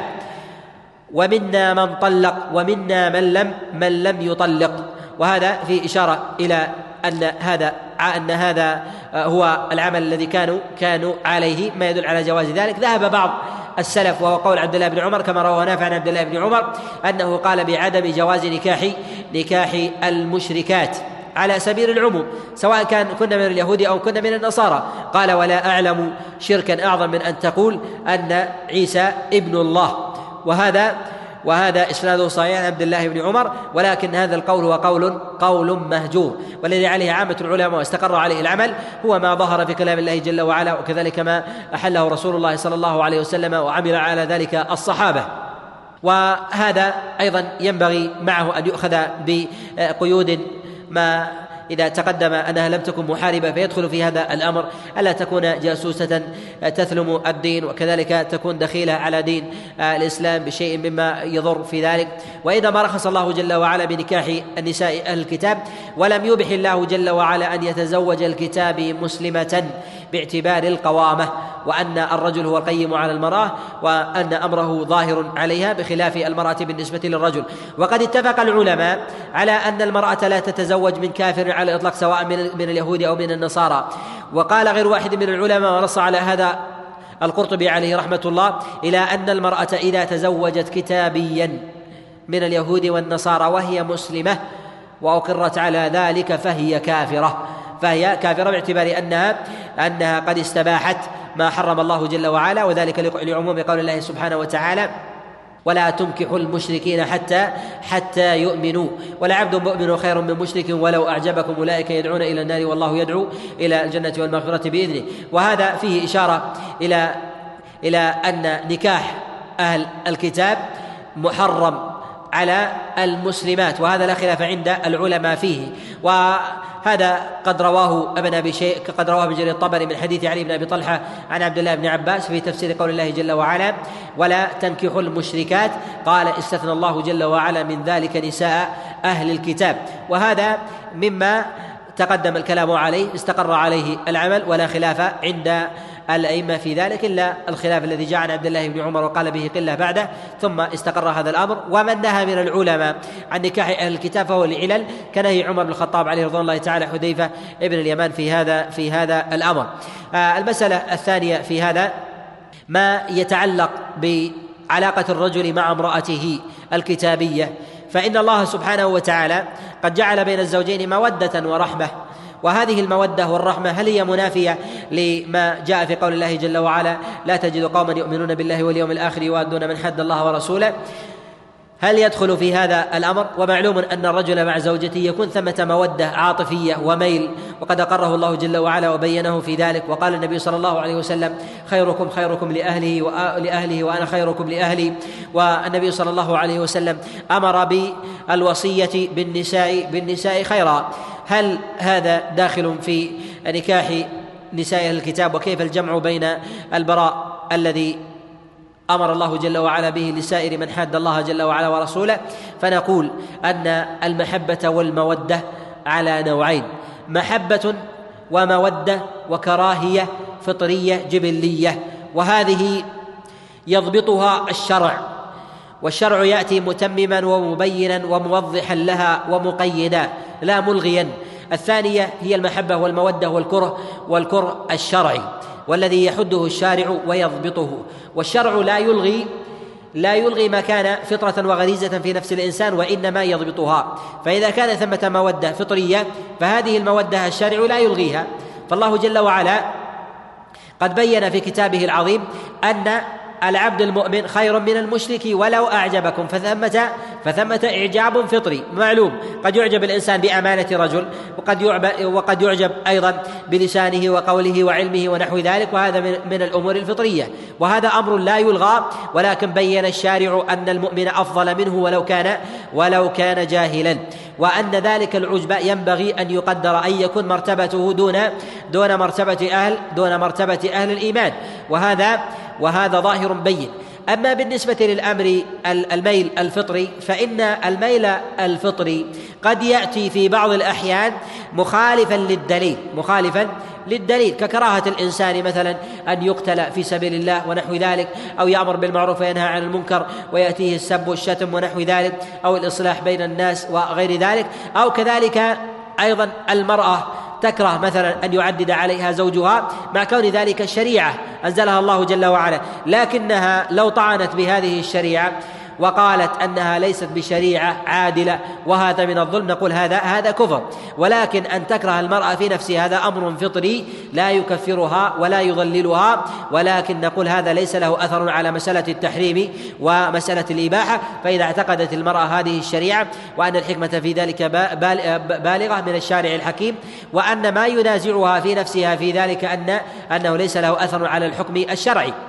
ولهذا كتب الله جل وعلا القتال على هذه الأمة وهو كره لها. كتب عليكم القتال وهو كره لكم. فبين الله سبحانه وتعالى أن ثمة أمور وأحكام شرعية ينبغي أن تغلب العاطفة والكره القلبي كذلك أيضا ما يكون من الإنسان من كره من كره بعض. مثلا أعمال البر ونحو ذلك كما جاء رسول الله صلى الله عليه وسلم كما جاء في صحيح الإمام مسلم في قول رسول الله صلى الله عليه وسلم وإسباغ الوضوء على على المكاره.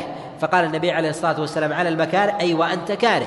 كيف الإنسان يتوضأ وكاره؟ نعم يتوضأ وكاره في اليوم البرد الشديد يتوضأ لكل صلاة مع كونه على وضوء سابق.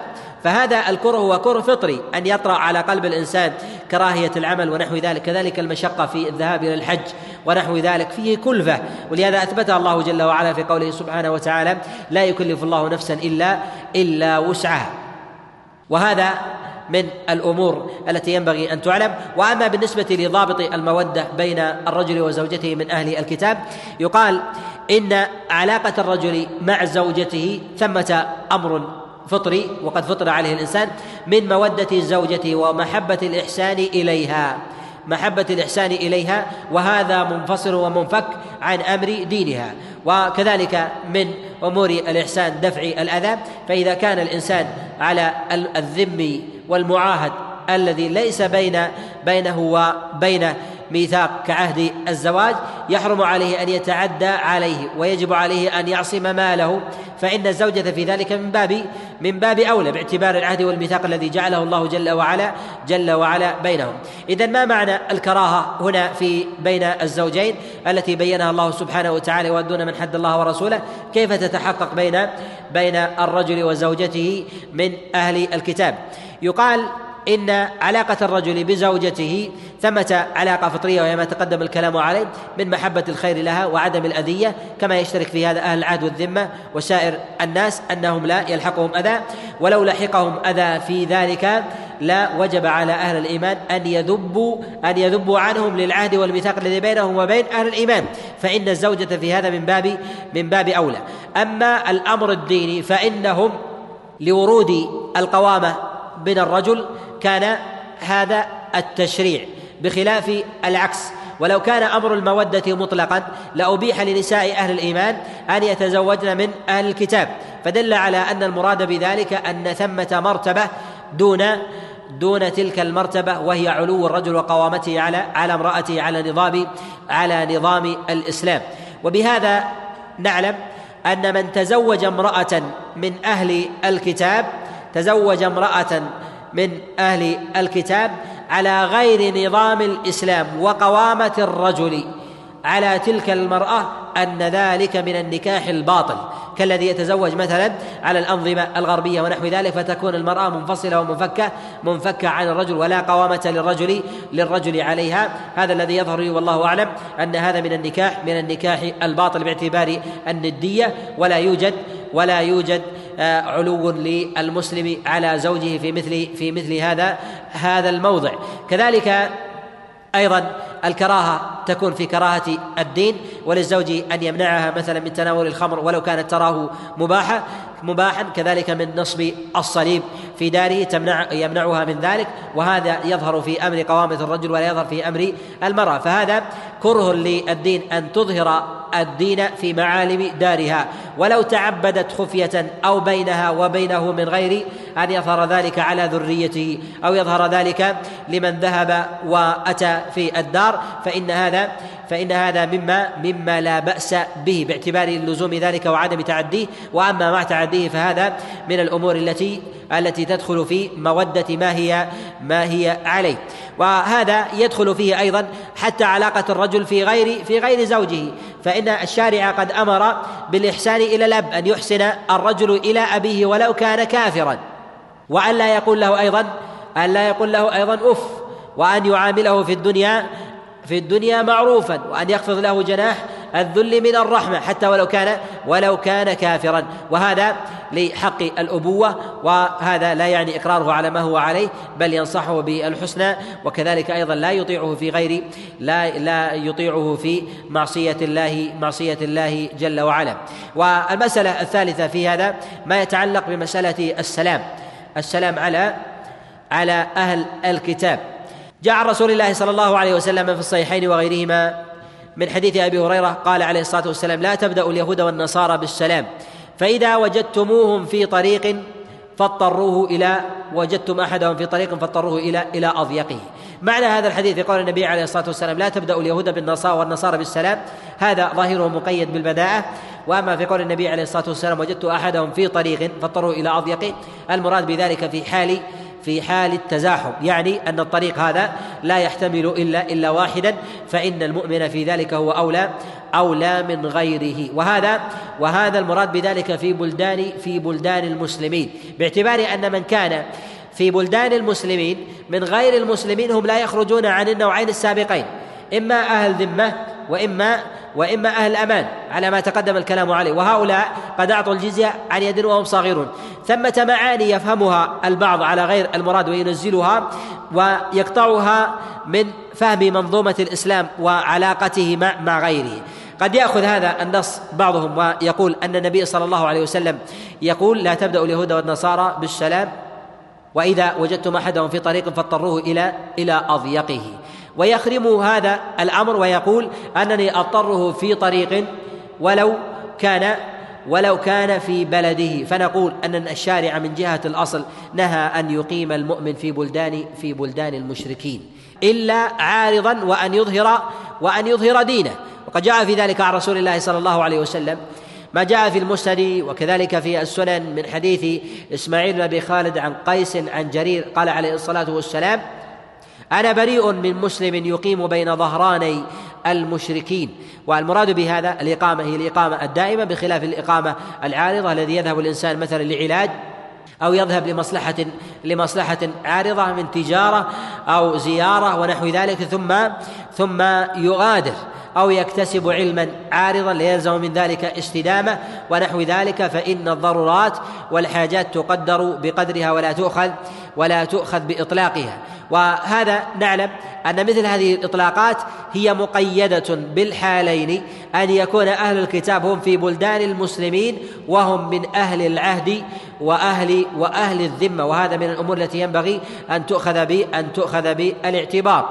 وكثير من بلدان المسلمين لهوان كثير من الشرائع والشعائر الإسلامية عند مشرع الأنظمة والقوانين في تعامل تعاملهم مع أهل الكتاب من اليهود والنصارى أو من المشركين ونحو ذلك لم يكن ثمة صغار لهم. وعلى هذا لم يكن لأحد أن يفهم هذا الدليل على وجهه. فإن الدليل الذي جاء عن رسول الله صلى الله عليه وسلم فاضطروهم على أضيقهم يعني أنهم ينبغي أن يقدم في مصالح المسلمين في بلدانهم من أمور الأموال وكذلك الحظوظ.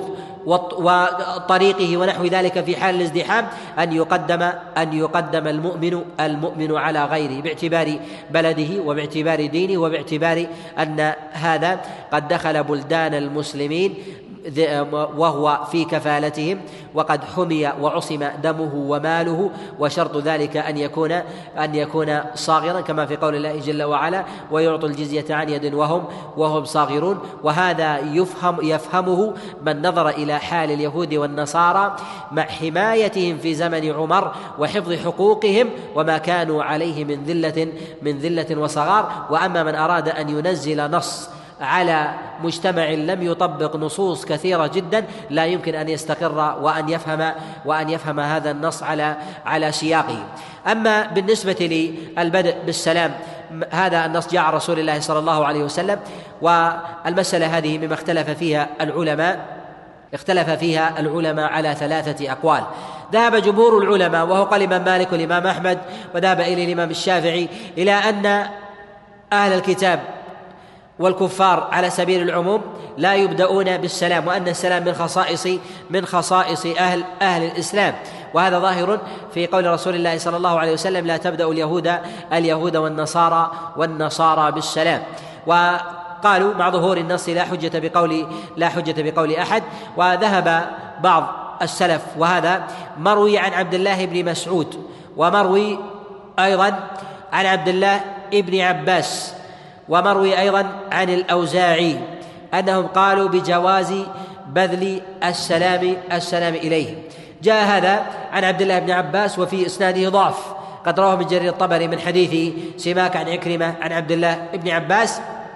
وجاء عن عبد الله بن مسعود بإسناد صحيح كما رواه البيهقي في شعب الإيمان من حديث إبراهيم عن علقمة عن عبد الله بن مسعود أنه كان راكبا ومعه دهاقين. وهم من آه، وهم من النصارى.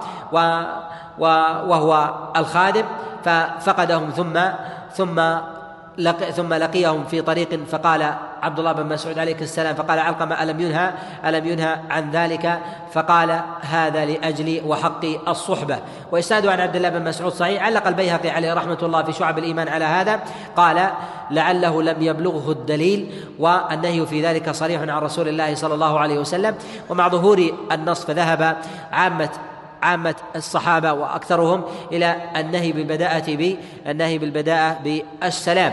والقول الثالث في هذا إلى أنهم يبدأون بالتحية بغير السلام وهذا هو الأرجح أن يحيى بأي تحية غير السلام. ف ف فيحيى بأن يقال مثلا صباح الخير أو مساء الخير أو كيف أنت أو أهلا وسهلا ونحو ذلك من العبارات فإن هذا فإن هذا من الألفاظ من الألفاظ الجائزة. وأما السلام فقد دل الدليل على على النهي. وأما إذا سلم الإنسان على على المؤمن سلم الكتاب على المؤمن فقال السلام عليكم فهذا لا يخلو من حالين. إذا أفصح فيها فقال السلام عليكم وجاء بالنص فإنه يرد يرد عليه بذلك بذلك اللفظ. وهذا حمله بعضهم على قول الله سبحانه وتعالى سلام عليكم لا نبتغي الجاهلين. وكذلك أيضا ما جاء عن رسول الله صلى الله عليه وسلم في صحيح من حديث عائشة حينما قال وعليكم وذلك حينما لم يفصحوا. وقالوا ودلالة الخطاب ومفهومه في هذا أنهم لو قالوا السلام عليكم فإن النبي عليه الصلاة والسلام سيقول وعليكم السلام.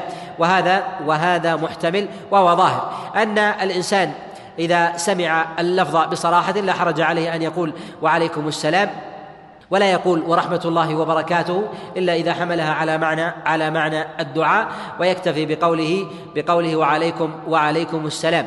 ومن العلماء من قال لا يبدأ بالسلام ولكن يقال بالرد. وحمل بعضهم في قول الله جل وعلا دحيتم بتحية فحيوا فحيوا بأحسن منها أو ردوها. قد روى ابن جرير الطبري في كتابه التفسير من حديث سعيد بن عروبة عن قتادة أنه قال فحيوا بأحسن منها لأهل الإسلام أو ردوها على أهل الكتاب.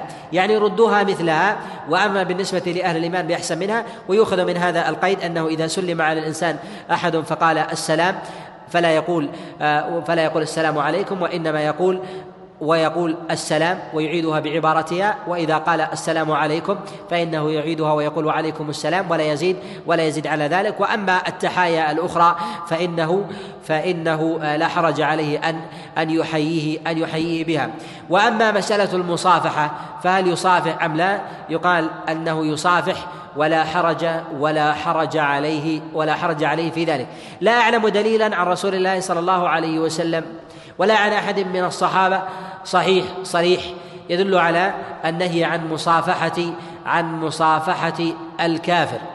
باعتبار نجاسة نجاسة بدنه. وجد في بعض كلام العلماء من الفقهاء من التابعين وغيرهم آه، على حمل كراهة التنزيه ونحو ذلك. ولكن يقال أن مسألة الجواز شيء ومسألة كراهة التنزيه شيء آخر. وكذلك أيضا مسألة قوة الإسلام وبحسب المصلحة فإن هذا يرجع إليه ولا يوجد نص في هذا في هذا الأمر. وقد جاء الترخيص في ذلك عن بعض أو غير واحد من السلف.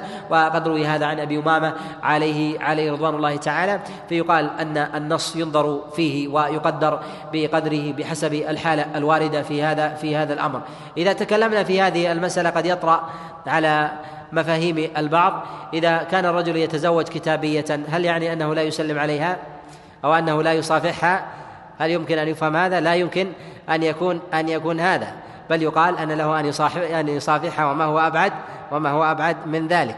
وبه نعلم أن أن أمر المصافحة يجوز من باب من باب أولى وأن النجاسة العينية التي يذكرها الفقهاء لبدن الكافر من المعاني غير الصحيحة وغير المسلمة باعتبار أن الدليل ينقضها من ظواهر الأدلة من كلام الله جل وعلا وكلام رسول الله صلى الله عليه وسلم. وثمة مسألة وهي تابعة للمسألة مما تقدم الكلام عليه من الإشارة إلى إلى عقيدة أهل الكتاب أن ثمة من يقول ويتكلم بمسألة حرية الدين أن الإنسان إذا خرج من دين الإسلام إلى اليهودية والنصرانية أنه يختلف عمن دخل إلى الوثنية أو دخل إلى الإلحاد ونحو ذلك وأن هذه الديانات كلها تؤدي إلى طريق واحد هذا من الضلال والزيغ. وينبغي أن يعلم أن الإسلام أقر أهل الكتاب على ما هم عليه بشرط دفع الجزية وأن أنهم لا يكرهون على الإسلام.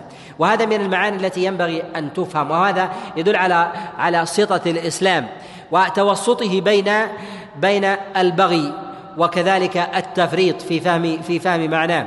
الإسلام أقر أهل الكتاب وأقر أهل الكتاب على دينهم إن دفعوا الجزية وهذا نوع أهل أهل الإسلام. فيبقون على ما هم فيبقون على ما هم عليه.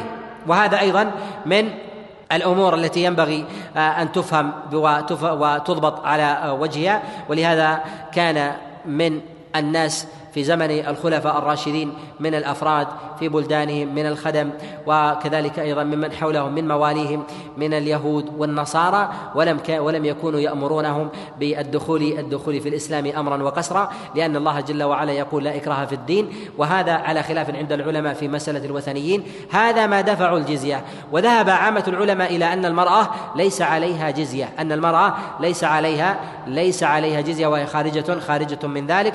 وعلى هذا قد جاء عن غير واحد من السلف عن غير واحد من السلف آه، القول على هذا النحو. وقد ثبت عن عمر بن الخطاب فيما رواه زيد بن أسلم عن أبيه أنه قال كان عند عمر بن الخطاب عليه رضوان الله تعالى عجوزا نصرانية فقال لها أسلمي تسلمي. فقالت إني امرأة عجوز والموت أقرب إلي. فقال عمر بن الخطاب عليه رضوان الله تعالى اللهم بلغت اللهم اللهم فاشهد لا إكراه لا إكراه في الدين. يعني أن الإنسان إذا كان لديه خادم أو له صاحب دعاه إلى الإسلام ولم يجب في ذلك فإنه لا إكراه في الدين فإنه لا يدخل في الدين لا يدخل في الدين قسرا. وأما ما يتعلق بمسألة المفاصلة بين أهل الإيمان وأهل الكفر ونحو ذلك فإنهم يقاتلون لا على دخولهم في الإيمان وهذا ينبغي أن يفهم أن قتال أهل الإيمان لليهود والنصارى لا لأن يدخلوا في الإيمان إن دخلوا في الإيمان فهذا هو الحسن وهذا هو الغاية. العظمى. وإن لم يدخلوا فينضوا تحت لواء أهل الإسلام وتحت أمانهم وعهدهم ورعايتهم. لا يستباح تستباح لهم حرمة ولا لا حرمة دم ولا مال ولا عرض. وهذا من الأمور التي كفلها لهم الإسلام. وإذا كانوا تحت حماية أهل الإسلام ولوائهم وذمتهم فإن تعدى عليهم أحد ولو كان من المسلمين وجب عليه على ولي الأمر أن ينصفهم وأن يعطيهم حقهم. أسأل الله جل وعلا أن يوفقني وإياكم لمرضاته وأن يسلك بي وبكم منهجا قويما وصراطا مستقيما. وصلى الله وسلم وبارك على نبينا محمد.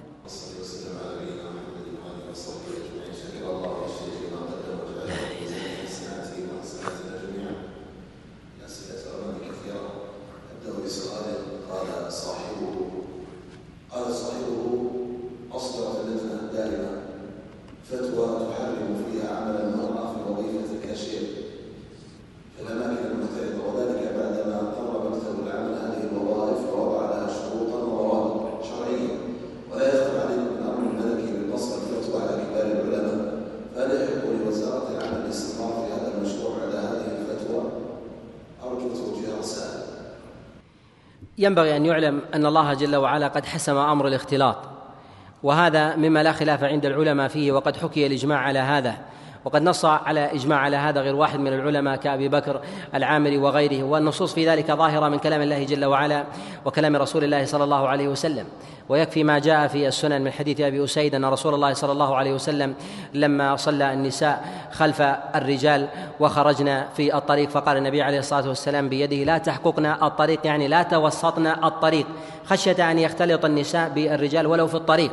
وكذلك ما جاء رسول الله صلى الله عليه وسلم في الصحيحين وغيرهما من حديث عقبة بن عامر أن النبي صلى الله عليه وسلم قال إياكم والدخول على النساء قالوا الحمو قال الحمو الموت. وكذلك ما جاء رسول الله صلى الله عليه وسلم في الصحيح في قوله عليه الصلاه والسلام لا تنعت المراه المراه لزوجها كانه ينظر ينظر إليها. فإذا كان النبي صلى الله عليه وسلم نهى المرأة أن تصف المرأة لزوجها كأنه ينظر إليها فكيف يقال بأن الرجل يخالط المرأة ثم تنهى المرأة في البيت أن تصف المرأة التي خالطها الرجل في عمله ونحو ذلك وهو وهي أمامه؟ هذا أمر يفرغ من معناه كذلك مسألة النظر ونحو ذلك. إلا أن الشارع قد قيد هذا الأمر بقيود مسألة الأمر العارض ونحو ذلك أن تأخذ المرأة وتعطي ثم ثم تغادر. لا أن تنصب نفسها للرجال للغادي للغادي والرائح فهذا من الأمور المحرمة التي لا ينبغي لا ينبغي الخلاف حولها. وفي هذا إشارة إلى قول الله سبحانه وتعالى في قول الله جل وعلا في أمر في أمر الشاهدين في أمر البيع في قول الله جل وعلا فإن لم يكونا رجلين فرجل وامرأتان ممن ترضون من الشهداء بين الله سبحانه وتعالى أن هذه الشهادة التي رخص الله جل وعلا فيها في أمر العقود أنه إذا لم يكن إذا لم يكن تكن الشهادة هنا من الرجل ومن رجلين فإنها رجل وامرأتان. لماذا كانت المرأة الثانية بدخولها؟ أن تظل إحداهما فتذكر إحداهما الأخرى. يعني أن المرأة لا الواحدة لا تتناقش مع الرجل وإنما تأتي امرأة ثانية تداخلها حتى تذكرها في حال طروء النسيان عليها. وهذا شدة الاحتياط حتى في أمر في أمر عقود البيع مما ينبغي أن يؤخذ على أمر على أمر الاحتياط.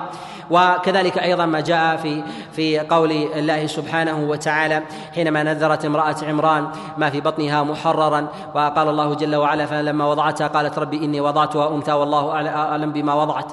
قال عكرمة كما روى ابن أبي حاتم في كتابه التفسير من حديث القاسم بن أبي بزة عن عكرمة أنه قال في قول الله جل وعلا وليس الذكر كالأنثى قالت أنها نذرت أن تجعل ما في بطنها محررا إذ كان ذكرا أن يتعبد الله عز وجل في الكنيسة. فلما كانت أنثى أسقطت يمينها وليس الذكر كالأنثى يعني أنه لا ينبغي للمرأة أن تخالط الرجال ولو في مواضع مواضع العبادة بخلاف الأماكن البعيدة ونحو ذلك. كما جاء رسول الله صلى الله عليه وسلم ويكفي في هذا ما جاء النبي عليه الصلاة والسلام في الصحيح أيضا من حديث أبي هريرة في قول النبي عليه الصلاة والسلام خير صفوف الرجال أولها وشرها آخرها وخير صفوف النساء آخرها وشرها أولها. وهذا العلة في ذلك للقرب والدنو من الرجال وهذا أمر معلوم محسوم ينبغي أن يحسم وألا يخاض في ذلك الخلاف. ومن آه، الأمور المهمة ما أشار إليه السائل لمسألة الفتوى فتوى آه، اللجنة الدائمة بتحريم عمل الكشيرات مع الإحالة إلى قصر الفتوى على آه، عليهم. فهذا من الأمور الملزمة التي ينبغي أن تؤخذ بعين الاعتبار. ويجب أيضا على وزير العمل أن يتقي الله جل وعلا فيما والله الله جل وعلا أمره. ويجب عليه أيضا أن يسمع ويطيع لهؤلاء العلماء الذين الذين وكل وكلت إليهم الفتوى وهو أولى من يجيب وان يلزم وأن يلزم هذا الأمر. وعمل المرأة الكاشره الذي يحاول كثير من الناس أن يتكلم عليه بأسلوب العاطفة ونحو ذلك بأن المرأة جائعة وكذلك محتاجة ونحو ذلك. أمثال هذه العبارات ينبغي ألا ينخدع بها كثير من الناس. وهذه لا تنطلي عند أهل المعرفة والدراية. وكذلك كثير من الأقيسة ينبغي أن تؤخذ بعين الاعتبار أن كثيرا من الناس حينما يريد أن يسوغ لعمل يأخذ بمسألة القياس فيقول أن هذه المرأة أمر عارض ونحو ذلك. ما الفرق أن تعمل المرأة كاشيره في محل فتبيع للرجال ونحو ذلك بين أن تعمل نادلة في مطعم فهذه تتناول الدراهم وهذه تتناول الأطعمة تأخذ وتعطي من غير ثبات. وما الفرق بينها وبين أن تعمل مضيفة في طائرة تأخذ الطعام ثم ثم تذهب. وما الفرق بينها وبين أن تكون عاملة تأخذ الورق في المعاملات ومراسلة في الدوائر أو تكون رجل مرور في الشارع ينتصب ويراقب الناس ونحو ذلك. هذا لا شك أنه لا شك أن هذا يتسلسل ويؤدي إلى ما هو أعظم منه. وينبغي أن يعلم أن هذا العمل حين ابتدأ في مصر قبل عدة عقود قد صدر فيه أمر أمر وزاري رئاسي نص فيه على أن المرأة وابتداء العمل دخول المرأة في مجال التجارة. ان أنهم يقولون أنه ينبغي أن يوضع على المكان الذي تعمل فيه المرأة لوحه أن المرأة هنا. أن المرأة هنا. ثم بعد ذلك أين وصل إليه؟ وصل إليه حال المرأة. كثير من الناس يحاول خاصة من الصحفيين هداهم الله يحاولون أن يوصلوا كثيرا من الرسائل أو المشاريع عن طريق العاطفة ونحو ذلك. يتكلمون على مسألة عمل المرأة ونحو ذلك ويثيرون مسألة الجوع والعمل ونحو ذلك. وثمة حلول كثيرة جدا ومنها ما طرحتها على المسؤولين في وزارة العمل أن كثيرا من الأسواق على طابقين وثلاثة طوابق يمكن أن يفصل الطابق الثاني والثالث عملا للمرأة كاملة. تعمل فيه تبيع وتشتري وتكون بائعة وعاملة نظافة وحارسة. وهذا يكون فيه من العمل أكثر من أن يكون ثمة عشرة أو عشرين في سوق في سوق كامل. ولكن لا يراد من هذا الأمر يريدون من ذلك هو تمرير مشاريع معينة. وأنه ينبغي أن أمثال هذه الأمور باستدرار مسألة العاطفة وعمل المرأة ونحو ذلك. ألا ينطلي على كثير من الناس وهذا يستعملونه كثيرا. ولا نعلم أحدا من أهل العلم والعقل يعارض عمل المرأة بعفة بعيدا عن الرجال وبعيدا عن مواضع الاختلاط ولكن حشر أمثال هذه الأمور والمصادمة فيها فهذا هو من طرائق أعداء الملة والدين. ولهذا إبليس لما بعث الله جل وعلا لما لما سلطه الله جل وعلا على آدم وحواء في الجنة ونهى الله جل وعلا آدم أن يأكل وزوجه من هذه الشجرة قال إبليس ما نهاكما ربكما عن هذه الشجرة إلا أن تكون ملكين أو تكون من الخالدين. أراد أن يبين أن الأمر الشرعي هو من المصادم لي لما ترغبون من المادية وسلامة البدن والحضارة واستدامة الملك ونحو ذلك. فهذا فهذا أمر قديم. وهذا ما سول به إبليس لآدم لآدم وحواء فقاسمهما إني لكما لمن الناصحين. وهذا القسم لا شك أنه من المعاني الباطلة الذي ينبغي للإنسان أن يحذر منها. لا نعلم أحدا من أهل العقل والمعرفة من أهل العلم عمل معارضة على منشاه لحاسب أو لناطحة سحاب أو لمصنع طائرة ونحو ذلك أو لمصنع سيارة أو تقنية ونحو ذلك. ولكن حينما يأتي في أمثال هذه المصانع وهذه الأعمال يدسون فيها المحرم وينكر العلماء أمثال هذه المحرم قالوا هؤلاء أعداء التقنيه وأعداء الحضارة واعداء وأعداء القيم وأعداء التقدم ونحو ذلك هذا ينبغي الا ألا ينطلي على أهل الحق. وهذا كما أنه يمر الآن على نفس هذا النحو وهذه الطريقة في هذا البلد هو يمر أيضا بهذا النحو وهذه الطريقة على بلدان أخرى مر قبلنا على مصر وغيرها بهذه الطريقة. وأما الاستثناءات من قولها هذا موضع للمرأة ونحو ذلك ينبغي احترامه ونحو ذلك هذه وسيلة وعتبة قد مرت على مصر بهذا النظام. وقد اطلعت على هذه الوثيقة بنفسي وهي صورة منشورة في كتاب وثائق الحكومة المصرية قد نشر في عام 1430 وهو يباع في مكتبة الآداب ويوزع ويباع بصورة انها أن عمل المرأة ينبغي أن يحترم وأن توضع بعيدا عن الرجال وأن يوضع عليها لافتة في ذلك على هذا النحو. والآن من يتكلم بهذا الأمر وهذا القرار الوزاري الحكومة الذي صدر باحترام المرأة يعد متخلفا وينبغي أن تكون المرأة مع الرجل في كل في كل مكان وكل محفل ينبغي أن ندرك وأن لا نخدع بالعبارات وأن عمل المرأة يدعى إليه بالحشمة. وينبغي أن تكون ثمة أدوار كاملة لا أن يكون ثمة كاشيرات تبيع للرجال والنساء أن يكون ثمة أدوار كاملة للنساء لا يدخلها النساء وأن يكون الأدوار السفلية مشتركة لمصالح الرجال والنساء. تبيع المرأة في دورها وتشتري وتلبس آه، ما تشاء بحشمة وتأخذ حريتها وأمرها وتكون عاملة وبائعة وكذلك مشترية وتكون صائنه في هذا. ومن العقبات التي لا يدركها كثير من الناس من المفاسد في عمل الكاشيرات في آه، بيعهن في الأسواق أن في هذا البلد كرمه الله جل وعلا بالاغلاق للصلوات لدقائق معدودة وربما أكثر من ذلك. أين يذهب هؤلاء النساء؟ ومن الذي يجرد عليهن العمل؟ ومن الذي يحاسبها في حال مخالفتها؟ ومن الذي يعلمها في ذلك؟ لا شك أنها في وسط رجالي تام وهذا لا شك أنه من الأمور المحرمة التي ينبغي للإنسان أن يفهمها وأن يدركها وأن يدرك الغاية التي بعدها وما يريده هؤلاء الذين لا لا يرفعون لشعيرة الإسلام رايا. وقد اطلعت على شيء من كلام بعض الصحفيين من هذا الأمر الذين يعارضون على هذه الفتوى مع ظهورها قبلا في كلام الله وكلام رسول الله صلى الله عليه وسلم مع مع وضوح وظهور هذا الأمر. ولو تكلم أحد من أهل العلم والعقل والدراية في مثل هذا الأمر لما نشر له قول وما بين قوله ولا جعل في زوايا النسيان وهذا من الظلم والبغي والعدوان وكذلك اختطاف أقوال شاذة وتصديرها على أنها أقوال حق. أسأل الله جل وعلا أن يوفقني وإياكم لمرضاته وصلى الله وسلم وبارك على نبينا محمد. التودد للكتاب لا بأس به أن يتودد إليه بالإحسان واللطف والرحمة والشفقة عليه. والإحسان إليه إذا كان جارا. وقد جاء عن عبد الله بن عمر كما روى ابن البيهقي وغيره من حديث مجاهد عن عبد الله بن عمر أنه كان عنده جار يهودي لديه جار يهودي فإذا ذبح شاة أطعمه فقال إني سمعت رسول الله صلى الله عليه وسلم يقول ما زال جبريل يوصيني بالجار حتى ظننت أنه سيورثه. وهذا إحسان إلى الجار. من إذا كان من اليهود فإنه سيكون في غير من باب أولى. من الإحسان والإكرام والجيران ثلاثة كما جاء النبي عليه الصلاة والسلام في مسند البزار من حديث جابر بن عبد الله. جار له حق وجار له حقان وجار له ثلاثة. وذكر النبي عليه الصلاة والسلام الجار الذي له حق واحد وهو حق الجوار. هو الجار.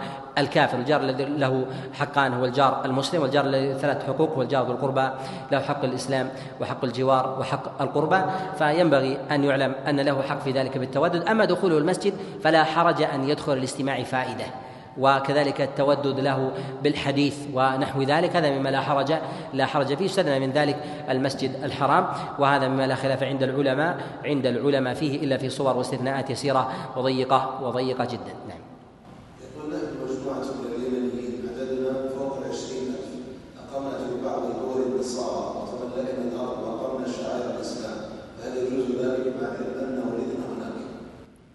اولا ينبغي أن ينظر إلى وضع المسلمين في الزمن الحالي أنه يختلف عن الزمن الأول.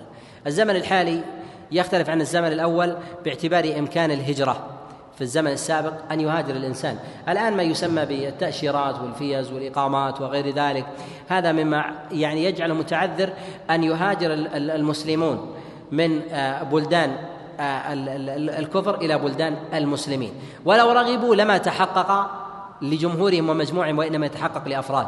ولهذا ينبغي للمسلمين أن يجتمعوا وأن يكونوا يدا واحدة وأن يجتمعوا في بلد واحد ويعذرون على ما هم عليه وأن يقيموا شعيرة الإسلام وأن يدعوا غيرهم بالحسنى والمعروف واللين وأن يكونوا حملة رسالة وأن لا يكونوا معول هدم للدين. نعم. لماذا أفرد الكتاب في قولنا أهل الكتاب؟ هل يعني هذا أن اليهود والنصارى أمة واحدة؟ لا. هم ليسوا أمة واحدة إلا في أبواب الكفر. وأما كون أهل الكتاب باعتبار أن كل واحد منهم أوتي كتابا.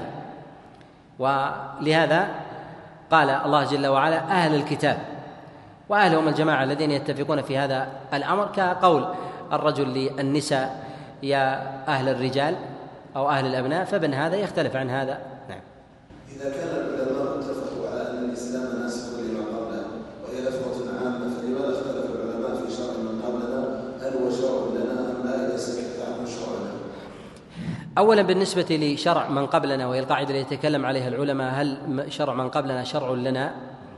هذه المسألة التي يتكلم يتكلم عليها الفقهاء من الأصوليين وغيرهم خارجة عن المعنى الذي نتكلم عليه. الشريعة إذا جاءت بإقرار أو حكاية شريعة سابقة فهذا فيه سكوت والسكوت يتضمن الإقرار على من قال في عدم المخالفة. ثم إن العلماء اتفقوا على أن ما جاء من أحكام الأمم السابقة مما خالف شريعة الإسلام أنه لا يؤخذ به بالاتفاق. ثم إن أيضا أن ما كان من شرائع الأمم السابقة ما ثبت عندنا لا ما ثبت عندهم. وهذا الذي يقصده العلماء أن شرع من قبلنا مما دل الدليل عليه عندنا. لا ما كان عندهم في التوراة والإنجيل وغيرها. ولهذا يقول النبي عليه الصلاة والسلام حدثوا عن بني إسرائيل ولا حرج. لا تصدقوهم ولا تكذبوهم. والمراد من هذا أن وجوده كعدمه. وأما ما كان عندنا فمرده في ذلك الوحي من كلام الله وكلام رسول الله صلى الله عليه وسلم. إذا سكت وأقر عليه فهذا هو الذي وقع فيه الخلاف. أما إذا كان معارضا فإن هذا لا يقبل بالاتفاق. وأما إذا كان قد دل الدليل على موافقته فنحن أخذناها من الشريعة الإسلامية وما أخذناها من شريعته.